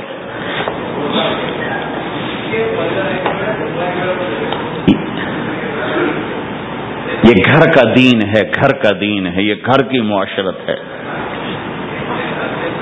کہ ایک دوسرے کی حوصلہ افزائی ہو، اس سے دل بڑھتا ہے، دل بڑا ہوتا ہے۔ الطاشہ رضی اللہ عنہ چھوٹی عمر کی ہیں۔ تو اب جہاد سے واپس آ رہے ہیں، جہاد سے۔ تو آپ نے صحابہ سے کہا، آگے چلے جاؤ سارے۔ سب آگے چلے گئے اور نظروں سے غائب ہو گئے۔ تو اب خود اللہ کے نبی کہہ رہے ہیں، عائشہ میرے ساتھ دوڑ لگاؤ گی۔ دوڑ لگائیں۔ تو حضرت عائشہ نے کہا، لگاؤں گی؟ سبحان اللہ۔ سارے عالم کا ہادی تمہیں گھر کی زندگی بتا رہا ہے کہ گھر میں زندگی کیسی ہوتی۔ یہ مولوی صاحب چاہتے ہیں فتوے سے گھر چلاؤں۔ فتوے سے تھوڑا ہی چلتا ہے۔ وہ تو محبت سے چلتا ہے۔ تو فرمانا گا ہم نے دوڑ لگائی تو میں آگے نکل گئی، اللہ کے نبی پیچھے رہ گئے۔ پھر کچھ عرصہ گزرا تو آپ ایک جہاز سے واپس آ رہے تھے۔ آپ نے صحابہ سے کہا، تم سب آگے چلے جاؤ۔ سب آگے چلے گئے، نظروں سے اوجھل ہو گئے، غائب ہو گئے۔ تو پھر آپ نے کہا، عائشہ، دوڑ لگاؤ گی؟ جی لگاؤں گی۔ پھر ہم نے دوڑ لگائی۔ تو فرمانے لگے، ان دنوں میں ذرا موٹی ہو گئی تھی۔ تو اللہ کے نبی مجھ سے آگے نکل گئے۔ تو آپ نے کہا ہی بتل کا کہ اب تیرا میرا حساب برابر ہو گیا۔ پہلے تو جیت گئی تھی، آج میں جیت گیا۔ رضی اللہ تعالیٰ کو لک میں بنا کے کھلاتے تھے۔ بڑی بڑی بوٹیاں کھانے کا رواج تھا اربوں میں۔ بڑی بڑی بوٹیاں بناتے تھے، چھوٹی چھوٹی بوٹی نہیں ہوتی تھی تو تاشا رضی اللہ عنہ نے مثلا بوٹی اٹھائی۔ کبھی کبھی گھر میں مہینے میں ایک آدھ دفعہ گوشت بنتا تھا۔ تو آپ بوٹی اٹھا کر ایسے کھاتی نوچتی تو ساری تو ایک دم کھائی نہیں جاتی تو رکھ دیتی تھیں۔ تو اللہ کا نبی وہی بوٹی اٹھاتے تھے اور حضرت عائشہ کو دکھا کر جہاں سے انہوں نے کھایا ہوتا تھا وہاں سے کھاتے تھے۔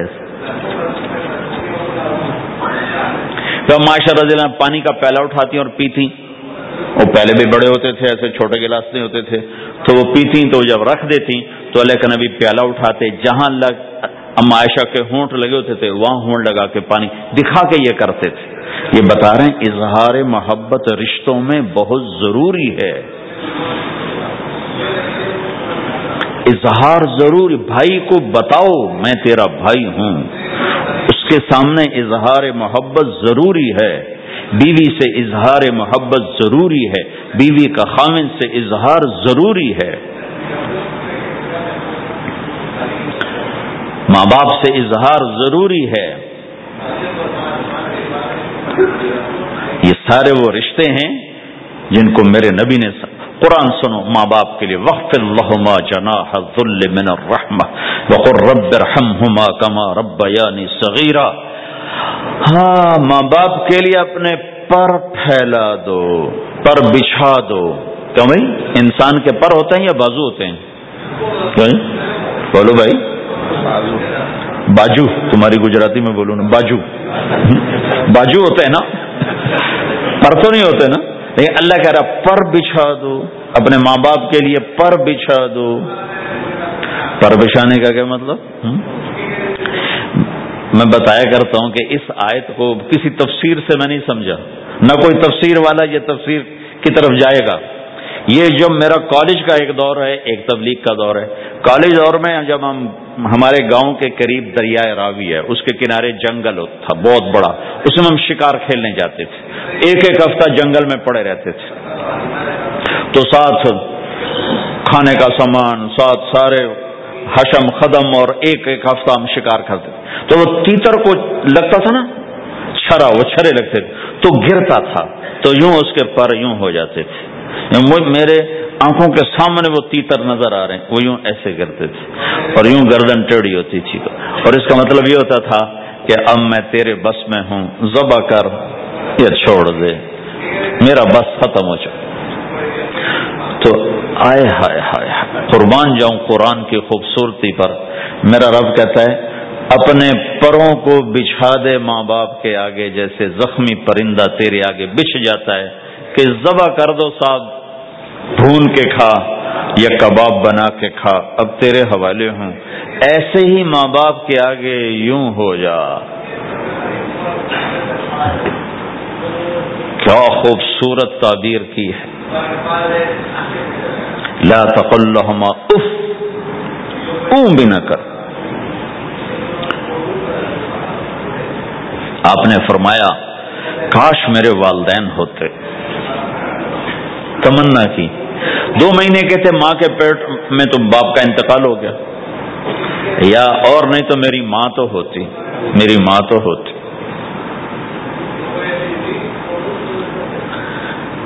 اور میں عشاء کی نماز کے مسلح پہ کھڑا ہوتا۔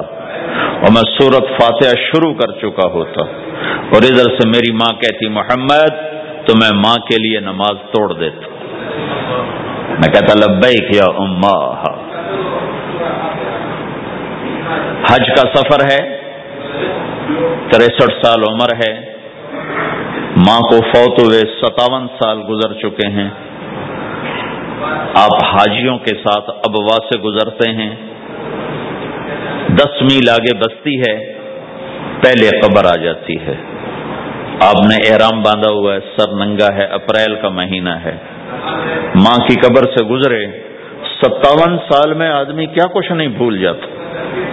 لیکن میرے نبی کے دل کا زخم اسی طرح بھرا نہیں ہے، اسی طرح تازہ ہے۔ آپ اونٹنی سے اتر گئے اور ماں کی قبر کے سرانے آ کے یوں بیٹھے۔ گھٹنے اٹھائے اور ہاتھ یہاں رکھے اور سر دیا گھٹنوں میں ایسے اور یوں سر نیچے کر کے جو روئے ہیں، جیسے چھوٹے بچے روتے ہیں۔ آپ نے دیکھا چھوٹے بچے گھروں میں ایسے روتے ہیں؟ ایسے۔ ہم بھی بہت روئے اس طرح منہ گھٹنوں میں دے کر۔ تو میرے نبی، گھٹنوں میں منہ دے کر جوں روئے جوں روئے جوں روئے، کئی گھنٹے روتے رہے۔ سن دو ہزار میں میں حضرت آمنہ کی قبر کی زیارت کے لیے پہنچا۔ ڈھونڈتے ڈھونڈتے اللہ نے پہنچایا، ایک رہبر کو ساتھ لیا۔ وہ پہاڑوں کے اندر وہ قبر ہے۔ تو اندر ہمیں لے گیا۔ راستہ کوئی نہیں تھا۔ جس کو پتا ہو وہ پہنچا سکتا ہے، ویسے کو نہیں جا سکتا۔ کالے پہاڑ، چھوٹے چھوٹے۔ کانٹے دار جھاڑیاں۔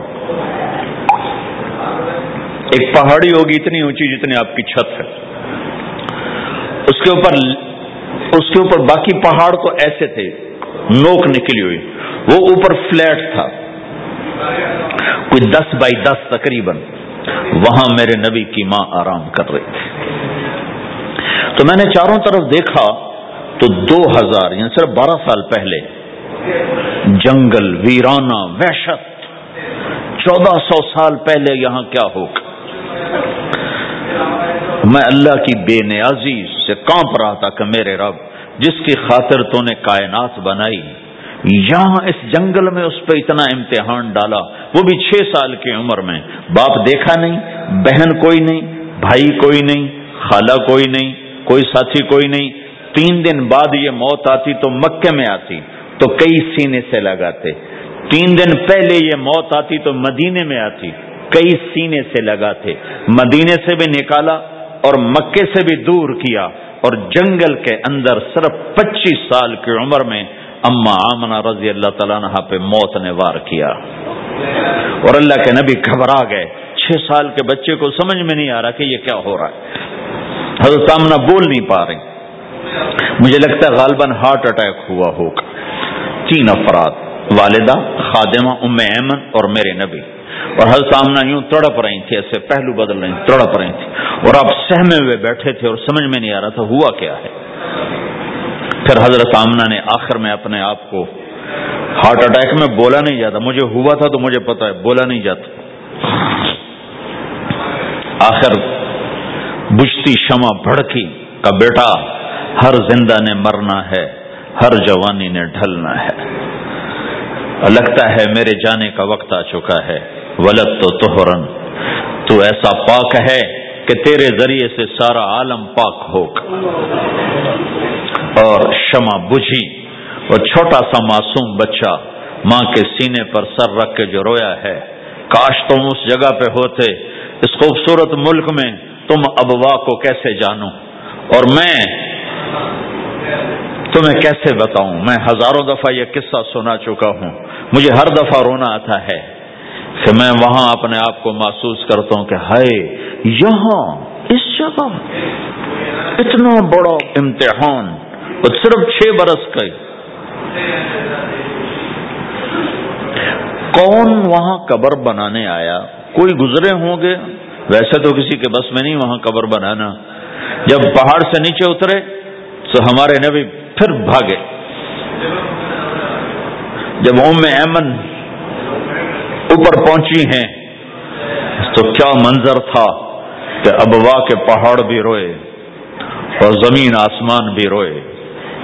اور ہر ہر پتھر رویا کہ چھ سال کا معصوم بچہ، دو جہان کا سردار ہے، جنت کا چابی بردار ہے، اللہ کا جھنڈا ان کے ہاتھ میں ہوگا شفات ان کی کہ تو فیل حساب ہوگا، ان کی شفات کے ساتھ پل پار ہوگا، ان کے صدقے جنت کا دروازہ کھلے گا ان کے صدقے جنت میں داخلہ ہوگا۔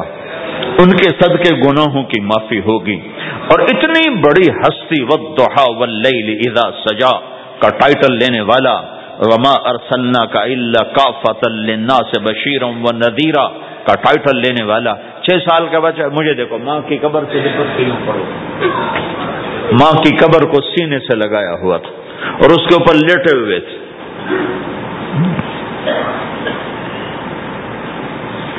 جب ایمن پہنچی ہیں، تو اللہ کے نبی کیا کہہ رہے تھے؟ اے میری ماں، تمہیں تو پتا ہے نا تیرے سوا میرا کوئی نہیں تھا۔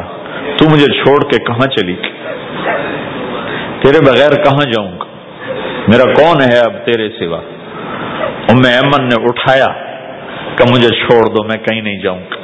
میں اپنی ماں کے سوا کہیں نہیں جاؤں گا۔ کھینچ کے اٹھایا، نیچے لائیں، اونٹنی پہ بٹھایا۔ تین راتیں مسلسل روتے روتے یہ سفر ہوا۔ ہے ہائے۔ کوئی آنسو کو آگے کوئی خالہ نہیں بیٹھی، باپ بھی نہیں بیٹھا ہوا، بھائی بھی کوئی نہیں، بہن بھی کوئی نہیں ہے۔ کوئی نہیں جس کے گود میں سر رکھ کے اب یہ بچہ سوئے گا۔ تنہائیوں کے ساتھ اب بسیرا ہے۔ تو میرے نبی کا کھانا پینا چھوٹ گیا۔ کچھ نہیں کھاتے تھے، سارا دن زم زم کے پانی کے چند گھونٹ پیتے تھے اور تنہا بیٹھے رہتے تھے۔ تو اس پر آپ نے یہ کہا، کاش میری ماں ہوتی۔ تو میں ایسی خدمت کرتا کہ اس کے پیچھے نماز بھی توڑ دیتا۔ تو ماں باپ کا ایک مقام ہے جو دین بتاتا ہے بھائی۔ صرف پیسہ ہی بنانا سب کچھ نہیں ہے۔ اور بھی دکھ ہیں زمانے میں محبت کے سوا۔ راحتیں اور بھی ہیں وصل کی راحت کے سوا۔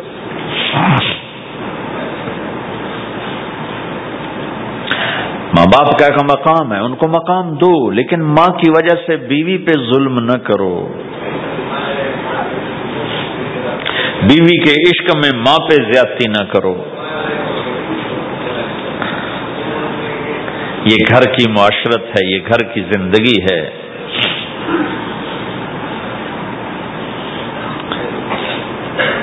حضرت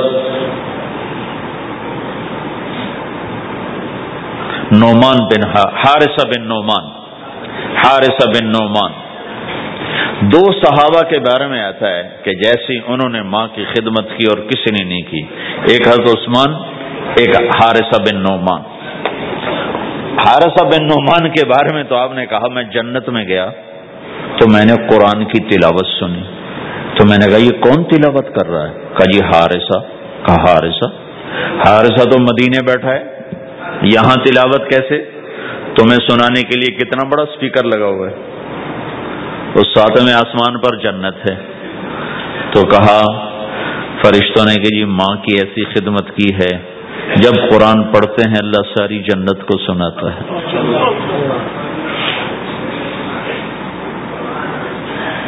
تو جن کے والدین یہاں ساتھ ہیں، وہ انہیں غنیمت جانو، ان کی خدمت کرو۔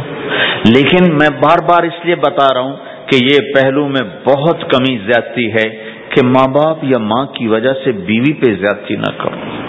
چونکہ ساس کو میں نے رحم دل نہیں دیکھا۔ چاہے وہ تحجد گزار ہو، چاہے وہ روزے دار ہو، چاہے وہ حج عمرے کرتی ہو، چاہے سارا دن تسبیح اس کے ہاتھ میں ہو، میں نے کسی ساس کو رحم دل نہیں دیکھا۔ جو یہ اخلاق سیکھے ہی نہیں ہے سکھائے ہی نہیں ہے کسی نے۔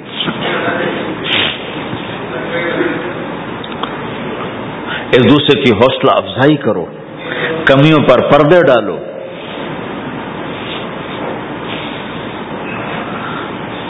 اپنے گھروں میں تم پرائے دیش میں اولاد کو وقت دو۔ اولاد کو ٹائم دو۔ دین سکھانے کے لیے سب سے پہلا مدرسہ ماں باپ ہیں۔ تربیت کی پہلی جو مجلس ہے وہ ماں باپ ہیں۔ اگر ماں باپ ٹائم دیتے رہیں گے تو اولاد کے اندر دین آئے گا۔ اگر ماں باپ نے ٹائم نہ دیا، دو جہان کے سردار ہیں، اپنے بچوں سے کیسے گھل ملے ہوئے ہیں؟ آپ حسن حسین دونوں کو کھڑا کرتے جعفر رضی اللہ عنہ جوانی میں شہید ہو گئے تھے، ان کے تین بیٹے۔ عبداللہ اون محمد، ان کو کھڑا کرتے پھر خود ایسے بیٹھ جاتے ہاں بھائی، جو مجھے پکڑے گا اس کو انعام ملے گا۔ سب سے پہلے جو مجھے ہاتھ لگائے گا اس کو انعام ملے گا۔ تو پانچوں بچے دوڑ لگاتے۔ کوئی سر پہ چڑھتا، کوئی گود میں، کوئی کمر پہ۔ اور کوئی کہتا، میں نے پہلے ہاتھ لگایا، میں نے پہلے ہاتھ لگایا ہے۔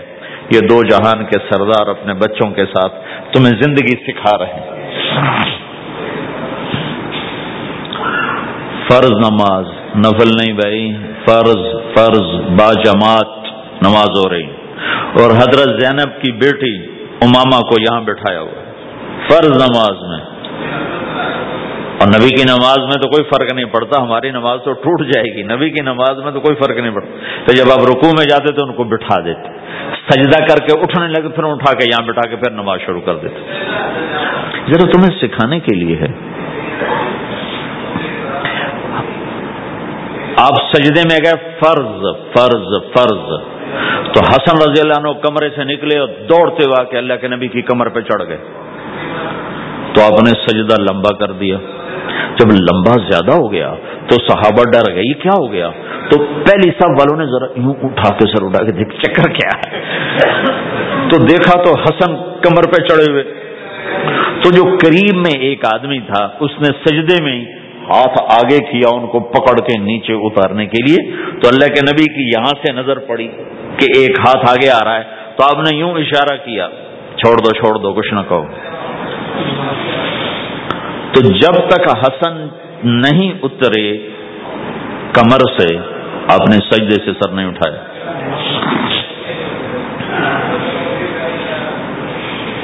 میرے نبی نے کہا اکرم اولاد اپنی اولاد کو عزت دو ورنہ یہ باغی ہو جائیں گے۔ اور یہاں تو ویسے ہی ماں باپ کا پتہ نہیں کسی کو ماں باپ کسے کہتے ہیں۔ بہن بھائی کی یہاں رشتوں کا تو کسی کو پتہ کوئی نہیں کہ رشتے کی قدر کیا ہے۔ بھائی بھائی، آپس میں دنیا پہ نہ لڑو۔ چھوڑ دو۔ لڑو نہیں کا بھائی لے جا کسی کا حق کسی نے کھا لیا ہے تو ضائع نہیں ہوگا، ملے گا واپس۔ صرف یہیں تو پاناما ہی تو زندگی نہیں، آگے بھی تو آ رہی۔ میرے نبی نے ایک عجب اصول بتایا۔ آپ نے مدینے والوں سے فرمایا، میرے باتوں میں تمہارا حق نہیں ملے گا، تم کیا کرو؟ انہوں نے کہا جی ہاں، ہم تلوار اٹھائیں گے، اپنا حق وصول کریں گے. تو آپ نے فرمایا، میں تمہیں اس سے بہتر بات بتاؤں، اس سے بہتر بتاؤں. کہ جی کیا؟ کہ تم حق چھوڑ دینا، اس کے لیے لڑنا نہیں لڑنا نہیں، ہم مانگو، نہیں ملتا، لڑنا نہیں، چھوڑ دینا، لڑائی سے بچنا، چھوڑ دینا، اور قیامت کے دن حوض کوثر پہ مجھ سے آ کے ملاقات کر لینا، میں اللہ سے سارے پورے کروا کے دے دوں۔ جب تمہارا وکیل ہو محمد مصطفیٰ جی صلی اللہ علیہ وسلم، اور جج ہو اللہ، تو کیسا فیصلہ آئے گا؟ یہاں تم کتنا کو لے لو گے ڈالر میں، پلاٹ میں، کتنا لے لو گے؟ ہاں لو، اپنا حق نہ چھوڑو۔ لیکن اگر لڑائی ہو رہی ہے، تو پھر چھوڑ دو۔ چلو، لے جاؤ۔ میں رشتہ قربان نہیں کروں گا، چیز قربان کر دوں۔ اللہ تمہاری نسلوں کو یہاں بھی نحال کرے گا آگے انتظار کرو اللہ کے نبی حوض کوثر پہ تمہارے انتظار میں ہے۔ آ جاؤ، جن کے حق مارے گئے، آ جاؤ آ جاؤ۔ آج میں اللہ سے لے کر دیتا ہوں۔ اور آخری بات کرتا ہوں، بات ختم کرتا ہوں۔ ان ساری گھر کی زندگی، بازار کی زندگی، میاں بیوی کی زندگی، ماں باپ کے ساتھ، بیوی کے ساتھ، بیوی کا خامند کے ساتھ، بھائی کا بھائی کے ساتھ، بہن کا بھائی کے ساتھ ان سارے رشتوں میں اور آپ کا آپس میں آپس میں مختلف لوگ بیٹھے ہوئے ہو، آپ سب کا آپس میں یہ سب کچھ قائم ہو جائے جو میں کہنے کی کوشش کر رہا ہوں۔ آخری ایک بات کہتا اللہ کے نبی نے فرمایا، معاذ، تمہیں سارے دین کا خلاصہ بتاؤں۔ افلا امبیو کب ملا کہ معاذ، میں تمہیں سارے دین کا خلاصہ بتاؤں۔ میں پھر کہتا ہوں، معاذ میں تمہیں سارے دین کا خلاصہ بتاؤں۔ دین کا خلاصہ۔ انہوں نے یہ کیا ہے؟ یہ کب کی بات ہے؟ آپ تبوک کے سفر سے واپس آ رہے ہیں اور معاذ رضی اللہ عنہ پوچھتے ہیں، یا رسول اللہ، جنت میں جانے کا راستہ تو بتائیں۔ تو آپ فرماتے ہیں، نماز قائم کر زکات دے، روزے رکھ۔ روزہ ڈھال ہے، صدقہ۔ گناہوں کو مٹاتا ہے، رات کا قیام اللہ تعالیٰ کی بارگاہ میں اللہ کی رضا کی خاطر جنت کے دروازے کھلواتا ہے ایک لمبی نصیحت ہے۔ پورا دین اس میں سمجھاتے ہیں۔ پھر آپ نے آخر میں کہا، معاذ، اب میں تمہیں سارے دین کا خلاصہ بتاؤں۔ انہوں نے کہا جی وہ کیا ہے؟ تو مجھے دیکھو سارے۔ تو آپ نے یوں کیا۔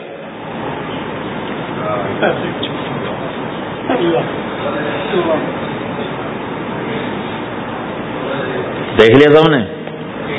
منہ سے کچھ نہیں بولے، عمل کر کے دکھایا۔ کس کو؟ کوئی چھوٹا بچہ سامنے کھڑا ہوا ہے۔ کون کھڑا ہے؟ معاذ۔ معاذ کون ہے؟ آپ نے کہا، قیامت کے دن میری امت کے علماء کا جھنڈا معاذ کے ہاتھ میں ہوگا۔ اس کو یوں سمجھا، جیسے چھوٹے بچے کو سمجھاتے ہیں، معاذ۔ زبان پہ قابو رکھنا، زبان پہ قابو رکھنا، زبان پہ قابو رکھنا، تو سارا دین تیرا محفوظ۔ اگر زبان قابو میں ہے، بیوی کی،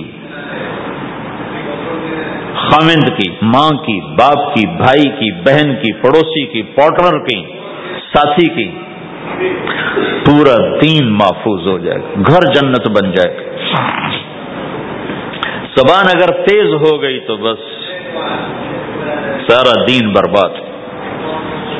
دین میں بچے گا ہی کچھ نہیں، اگر زبان پہ قابو نہیں تو۔ میرے پاس وکیلوں کا وفد آیا۔ ہماری جب ہم جماعت میں تھے مظفر آباد تو میں نے آدھا گھنٹہ بات کی۔ کہا جی آپ کی بہت نصیحتیں سنی ہیں، آخر میں کوئی ایک نصیحت کر دیں۔ تو میں نے کہا یہ کہ نہیں یہ نہیں کوئی اور نصیحت کر۔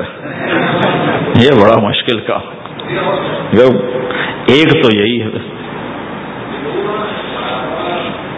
کہ اسے قابو میں رکھو۔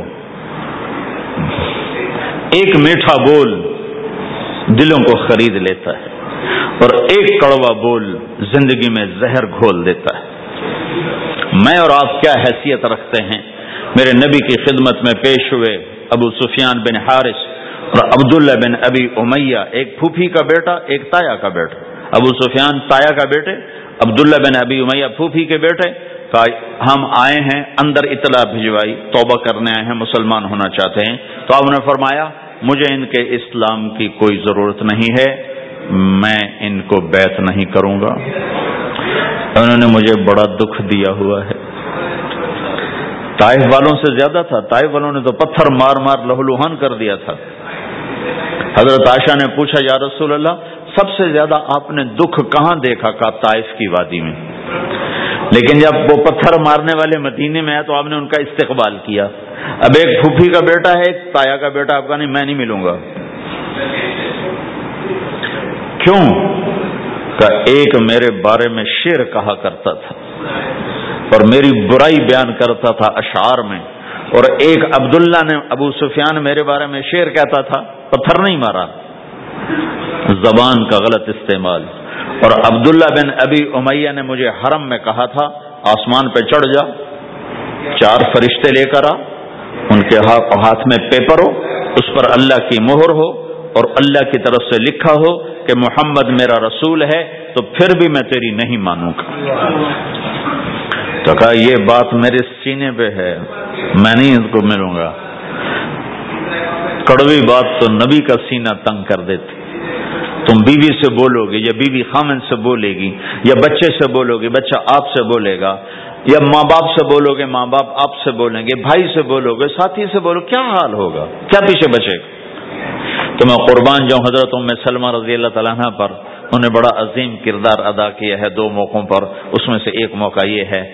انہوں نے کہا، یا رسول اللہ، ایک آپ کی پھوپھی کا بیٹا، ایک آپ کے تایا کا بیٹا، آپ تو دشمنوں کو معاف کر دیتے ہیں، یہ تو آپ کے اپنے ہیں، آپ معاف کر دیں ورنہ وہ ہلاک ہو جائیں گے. ام سلمہ کی سفارش پر پھر آپ نے ان دونوں کو اندر بلایا اور ان کو بیعت کیا اور ان کو کلمہ پڑھایا، زبان کا غلط بول کہاں تک اثر کرتا ہے؟ تو یہ میری آخری بات ہے، اپنی زبانوں پہ قابو ہم انسان ہیں، ہو جائے گا۔ جب ہو جائے تو پھر معافی مانگو۔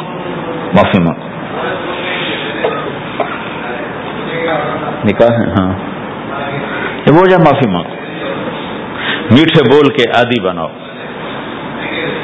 کہ کسی کے ساتھ میٹھا بول بول دینا بھی صدقہ ہے۔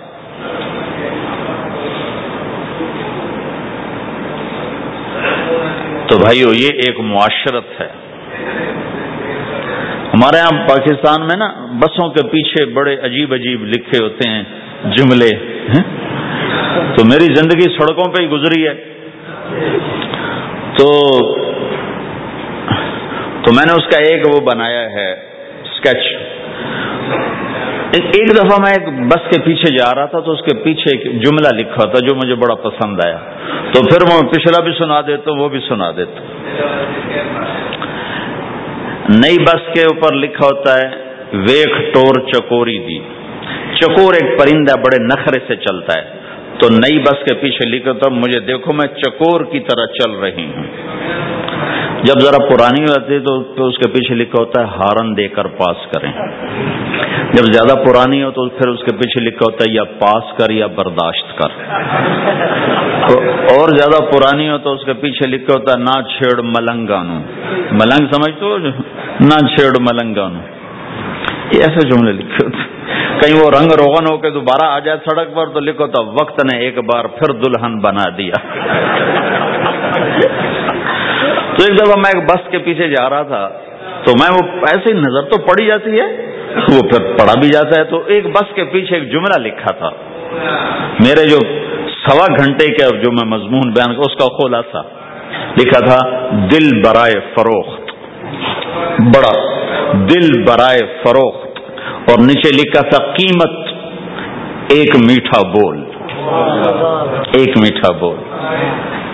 ایک بول سے بیوی کا دل خرید لو ایک بول سے بیوی خامند کا دل خرید لے ایک بول سے بہو ساس کا دل خرید لے ایک بول سے ساس بہو کا دل خرید لے ایک بول سے بھائی بھائی کا دل خرید لے ایک بول سے ماں باپ اولاد کا دل خرید لے ایک بول سے اولاد ماں باپ کا دل خرید لے ایک بول سے تم دشمن کا دل خرید لو۔ یہ زبان کا میٹھا بول ہے۔ یہ کرو گے تو اللہ تمہیں چمکائے گا۔ تو بھائیوں یہ بھی دین ہے، اور بہت بڑا دین ہے۔ اور دکھ درد کی بات یہ ہے، نہ یہ بتایا جاتا ہے، نہ یہ سکھایا جاتا زیادہ زور عبادات پر ہی ہے۔ حسن جو پیدا ہوتا ہے، وہ میک اپ سے پیدا ہوتا ہے۔ ہمارے دین کا جو میک اپ ہے، وہ اچھے اخلاق ہیں۔ وہ یہ زندگی ہے جس کو میں نے تھوڑا سا آپ کے سامنے نمونہ پیش کرنے کی کوشش کی ہے۔ کہ ایک دوسرے کے لیے راحت بنو، ایک دوسرے کے لیے خیر کا ذریعہ بنو، ایک دوسرے کی کڑوی کسیلی برداشت کرنا سیکھو، سہ جاؤ، پی جاؤ۔ تو انشاءاللہ نیت کرتے ہو سارے بھائی؟ کرو گے نا انشاءاللہ۔ لو بھائی نہیں نہیں بولو تو کل میں نے آپ سے عرض کیا تھا کہ دو کام آپ تھوڑا سا مجمع مستقل کر لو۔ ایک جمعرات کو مرکز میں آیا کرو۔ ایک تین دن مہینے کے لگایا کرو۔ اور ایک اس کے ساتھ اور عرض کر دوں۔ جس دن تمہارا گشت ہو، اپنے گشت میں شرکت کیا کرو۔ تو انشاءاللہ یہ جو باتیں میں نے آپ سے کہی ہیں، یہ آہستہ آہستہ ساری قابو میں آ جائیں گی۔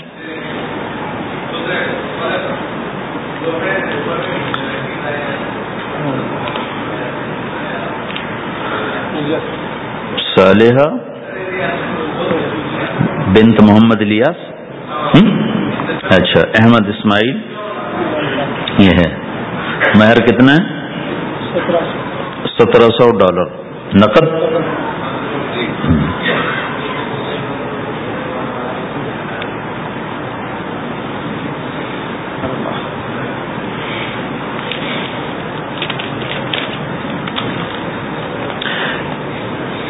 میں نکاح سے پہلے جو باتیں کیا کرتا ہوں آج، وہ ساری تقریباً میں نے آپ کے سامنے پیش کر دی ہیں کہ کسی بھی گھر کو اگر خوش باش، کوئی گھر یہ چاہے کہ ہم خوش باش رہیں، خوش باش رہیں، تو ایک دوسرے کی برائیاں دیکھنا چھوڑ دیں ایک دوسرے کی کمیاں پکڑنا چھوڑ دیں ایک دوسرے پر، ایک دوسرے کو تانا دینا چھوڑ دیں ایک دوسرے کے عیب چھپائیں، اپنے گھروں میں غیبت نہ کریں کسی کی کسی کی برائی نہ کریں۔ اپنے بچوں کو بھی اس کا عادی بنائیں۔ نہ کسی کی کریں، نہ کسی کی سنیں۔ میں نے اپنی زندگی میں بہت کم لوگ دیکھے ہیں جو اس چیز پہ عمل کرتے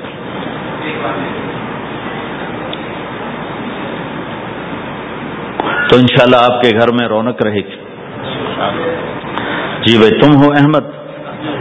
اچھا۔ مجھے فیس کیا دو گے؟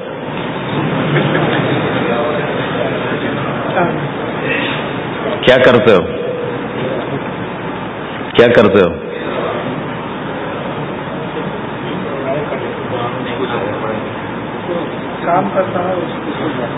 چار مہینے لگاؤ گے تبلیغ میں؟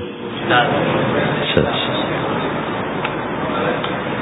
یہی فیس ہے میری چار مہینے تبلیغ میں لگا تھا اعوذ باللہ من الشیطان الرجیم بسم اللہ الرحمن الرحیم۔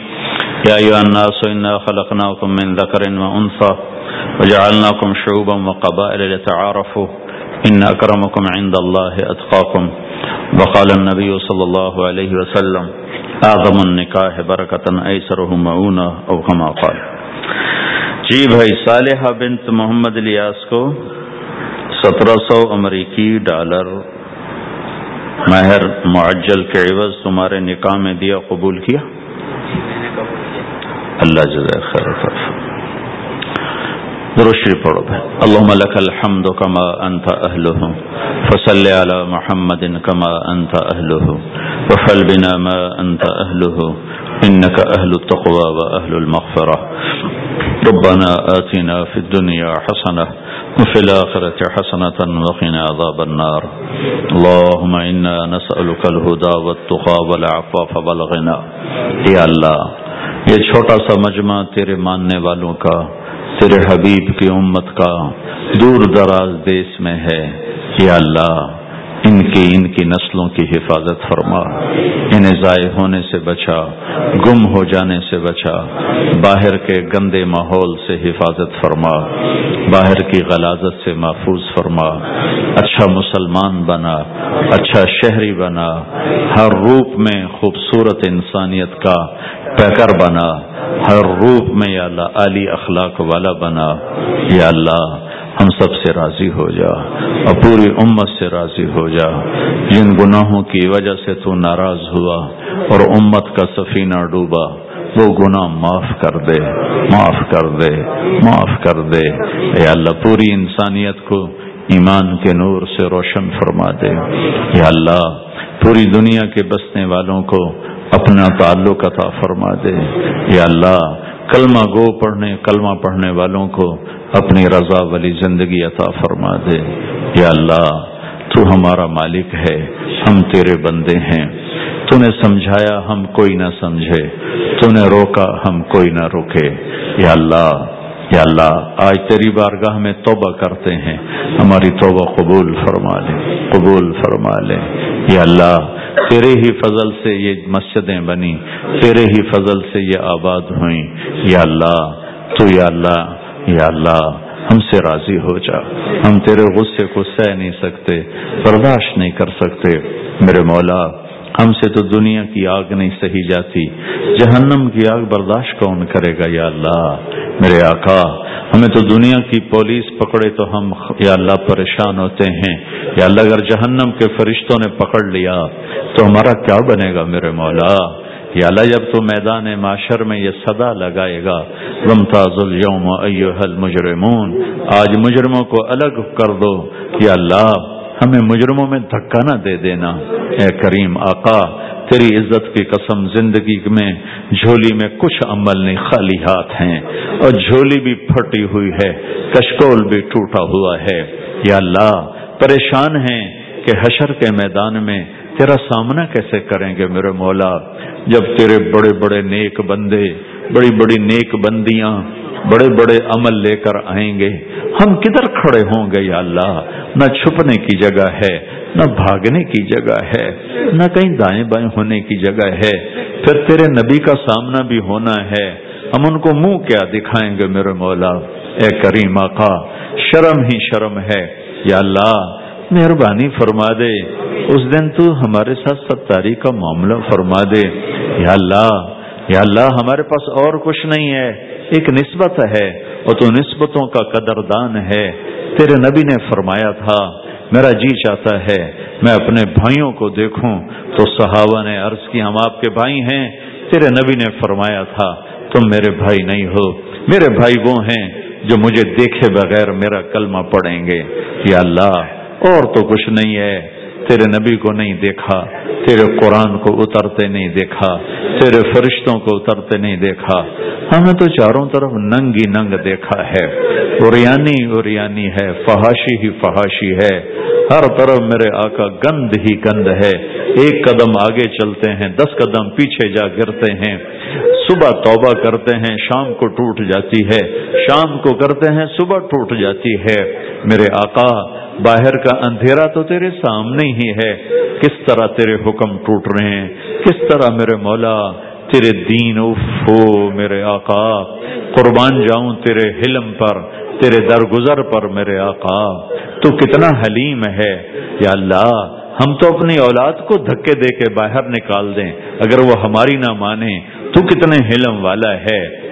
یا اللہ تیری دھرتی کو ہم نے گناہوں سے بھر دیا اور تو ہمیں مہلت دیتا رہا۔ تیرے پانی کہتے رہے، اجازت دے ہم چڑھ جائیں۔ تو انہیں روکتا رہا۔ تیری زمین کہتی رہی، اجازت دے میں پھٹ جاؤں، تو اسے روکتا رہا۔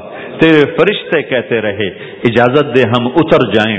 تو انہیں روکتا رہا، تو ہماری توبہ کا انتظار کرتا رہا۔ تو آج ہم بھی آ گئے ہیں، تیرے در پہ توبہ کرنے، یا اللہ۔ تو بھی اپنی رحمت کی باہیں پھیلا دے میرے مولا۔ تو بھی کہہ دے آئے میرے بندو، مرحبا۔ تو بھی آج اعلان کر دے، جاؤ، میں نے معاف کر دیا۔ آج تو ایک دفعہ کہہ ہی دے، یا اللہ۔ تو نے کہہ دیا ہوگا۔ تو نے یقیناً کہہ دیا ہوگا کہ جاؤ میں نے معاف کر دیا۔ اے کریم آقا، او ہمارے اللہ، اے محمد مصطفیٰ کے اللہ، اے ذوالجلال والکرام اللہ ہم سے تیری جہنم برداشت نہ ہوگی، ہم سے قبر کے اندھیرے برداشت نہ ہوں گے، ہم سے قبر کے سام بچھو سہے نہ جائیں گے۔ یا اللہ، آج کہہ دے میں نے معاف کر دیا، آج کہہ دے جبریل کو کہہ دے آسمانوں میں اعلان فرما دے۔ یہ چھوٹا سا تیرے ماننے والوں کا مجمع، ان کے چھوٹے سے لے کر بڑے تک کو سب کو آج اعلان کر دے کہ جاؤ، میں نے معاف کر دیا۔ ہمیں ایک دفعہ محبت سے دیکھ لے، عرشوں کے پردے ہٹا دے، آسمان کی تانے ہٹا دے اور ہمیں محبت سے دیکھ، جیسے ماں بچے کو پیار سے دیکھتی ہے، تو بچے کا دل باغ باغ ہو جاتا ہے، اس کا دل بڑا ہو جاتا ہے۔ یا اللہ، جب وہ باہیں پھیلاتی ہے، تو بچہ دوڑ کے ماں کی گود میں گرتا ہے۔ اے آقا اپنی رحمت کی باہیں پھیلا دے، اپنی رحمت کی چادر پھیلا دے، ہمیں اپنے اندر چھپا لے، اپنی رحمت کی چادر میں چھپا لے۔ یا اللہ یا اللہ، ہم دکھوں کے مارے ہوئے، جیسے بچہ دکھی ہو کر ماں کی گود میں گرتا ہے اور رو رو کے اسے اپنے دکھڑے سناتا ہے۔ میرے آقا، تیرے محبوب کی امت کا غم ہم تجھے سناتے ہیں، تو ہمارے حال پہ رحم فرما دے۔ یا اللہ، دنیا بھی گئی، آخرت بھی جا رہی ہے۔ اے کریم آخا ہم سے راضی ہو جا، راضی ہو جا، ہو جانا یا اللہ، ہو جانا یا اللہ، تو کہہ دے میں ہو گیا ہوں کہہ دے میں ہو گیا ہوں۔ یہ مجمع اٹھنے سے پہلے بخشا جا چکا ہو، معاف کیا جا چکا ہو، درگزر کیا جا چکا ہو۔ تو نے کر دیا ہوگا میرے آقا، تو نے کر دیا ہوگا میرے آقا۔ تو ہم سب سے راضی ہو جا، یا اللہ راضی ہو جا۔ ربنا آتنا فی الدنیا حسنہ وفي الآخرة حسنة وقنا عذاب النار وصلى الله تعالى النبي الكريم. آمين. برحمتك يا أرحم الراحمين. السلام عليكم ورحمة الله وبركاته. جی؟ کیا؟ ابھی طے نہیں ہے.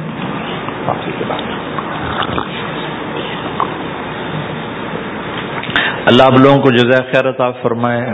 آپ جتنے تھے سارے ہی آتے رہے. آپ کی بڑی مہربانی. اللہ نے رزق مقدر میں لکھا تو پھر بھی ملاقات ہو جائے گی۔ ابھی تو ایک دو دن کے بعد انشاءاللہ واپسی ہے۔ السلام علیکم ورحمۃ اللہ وبرکاتہ۔ مسافر بھائی کوئی مسافر نہ کریں۔ ملاقات کوئی نہ دیں انشاءاللہ سلام کر لیا۔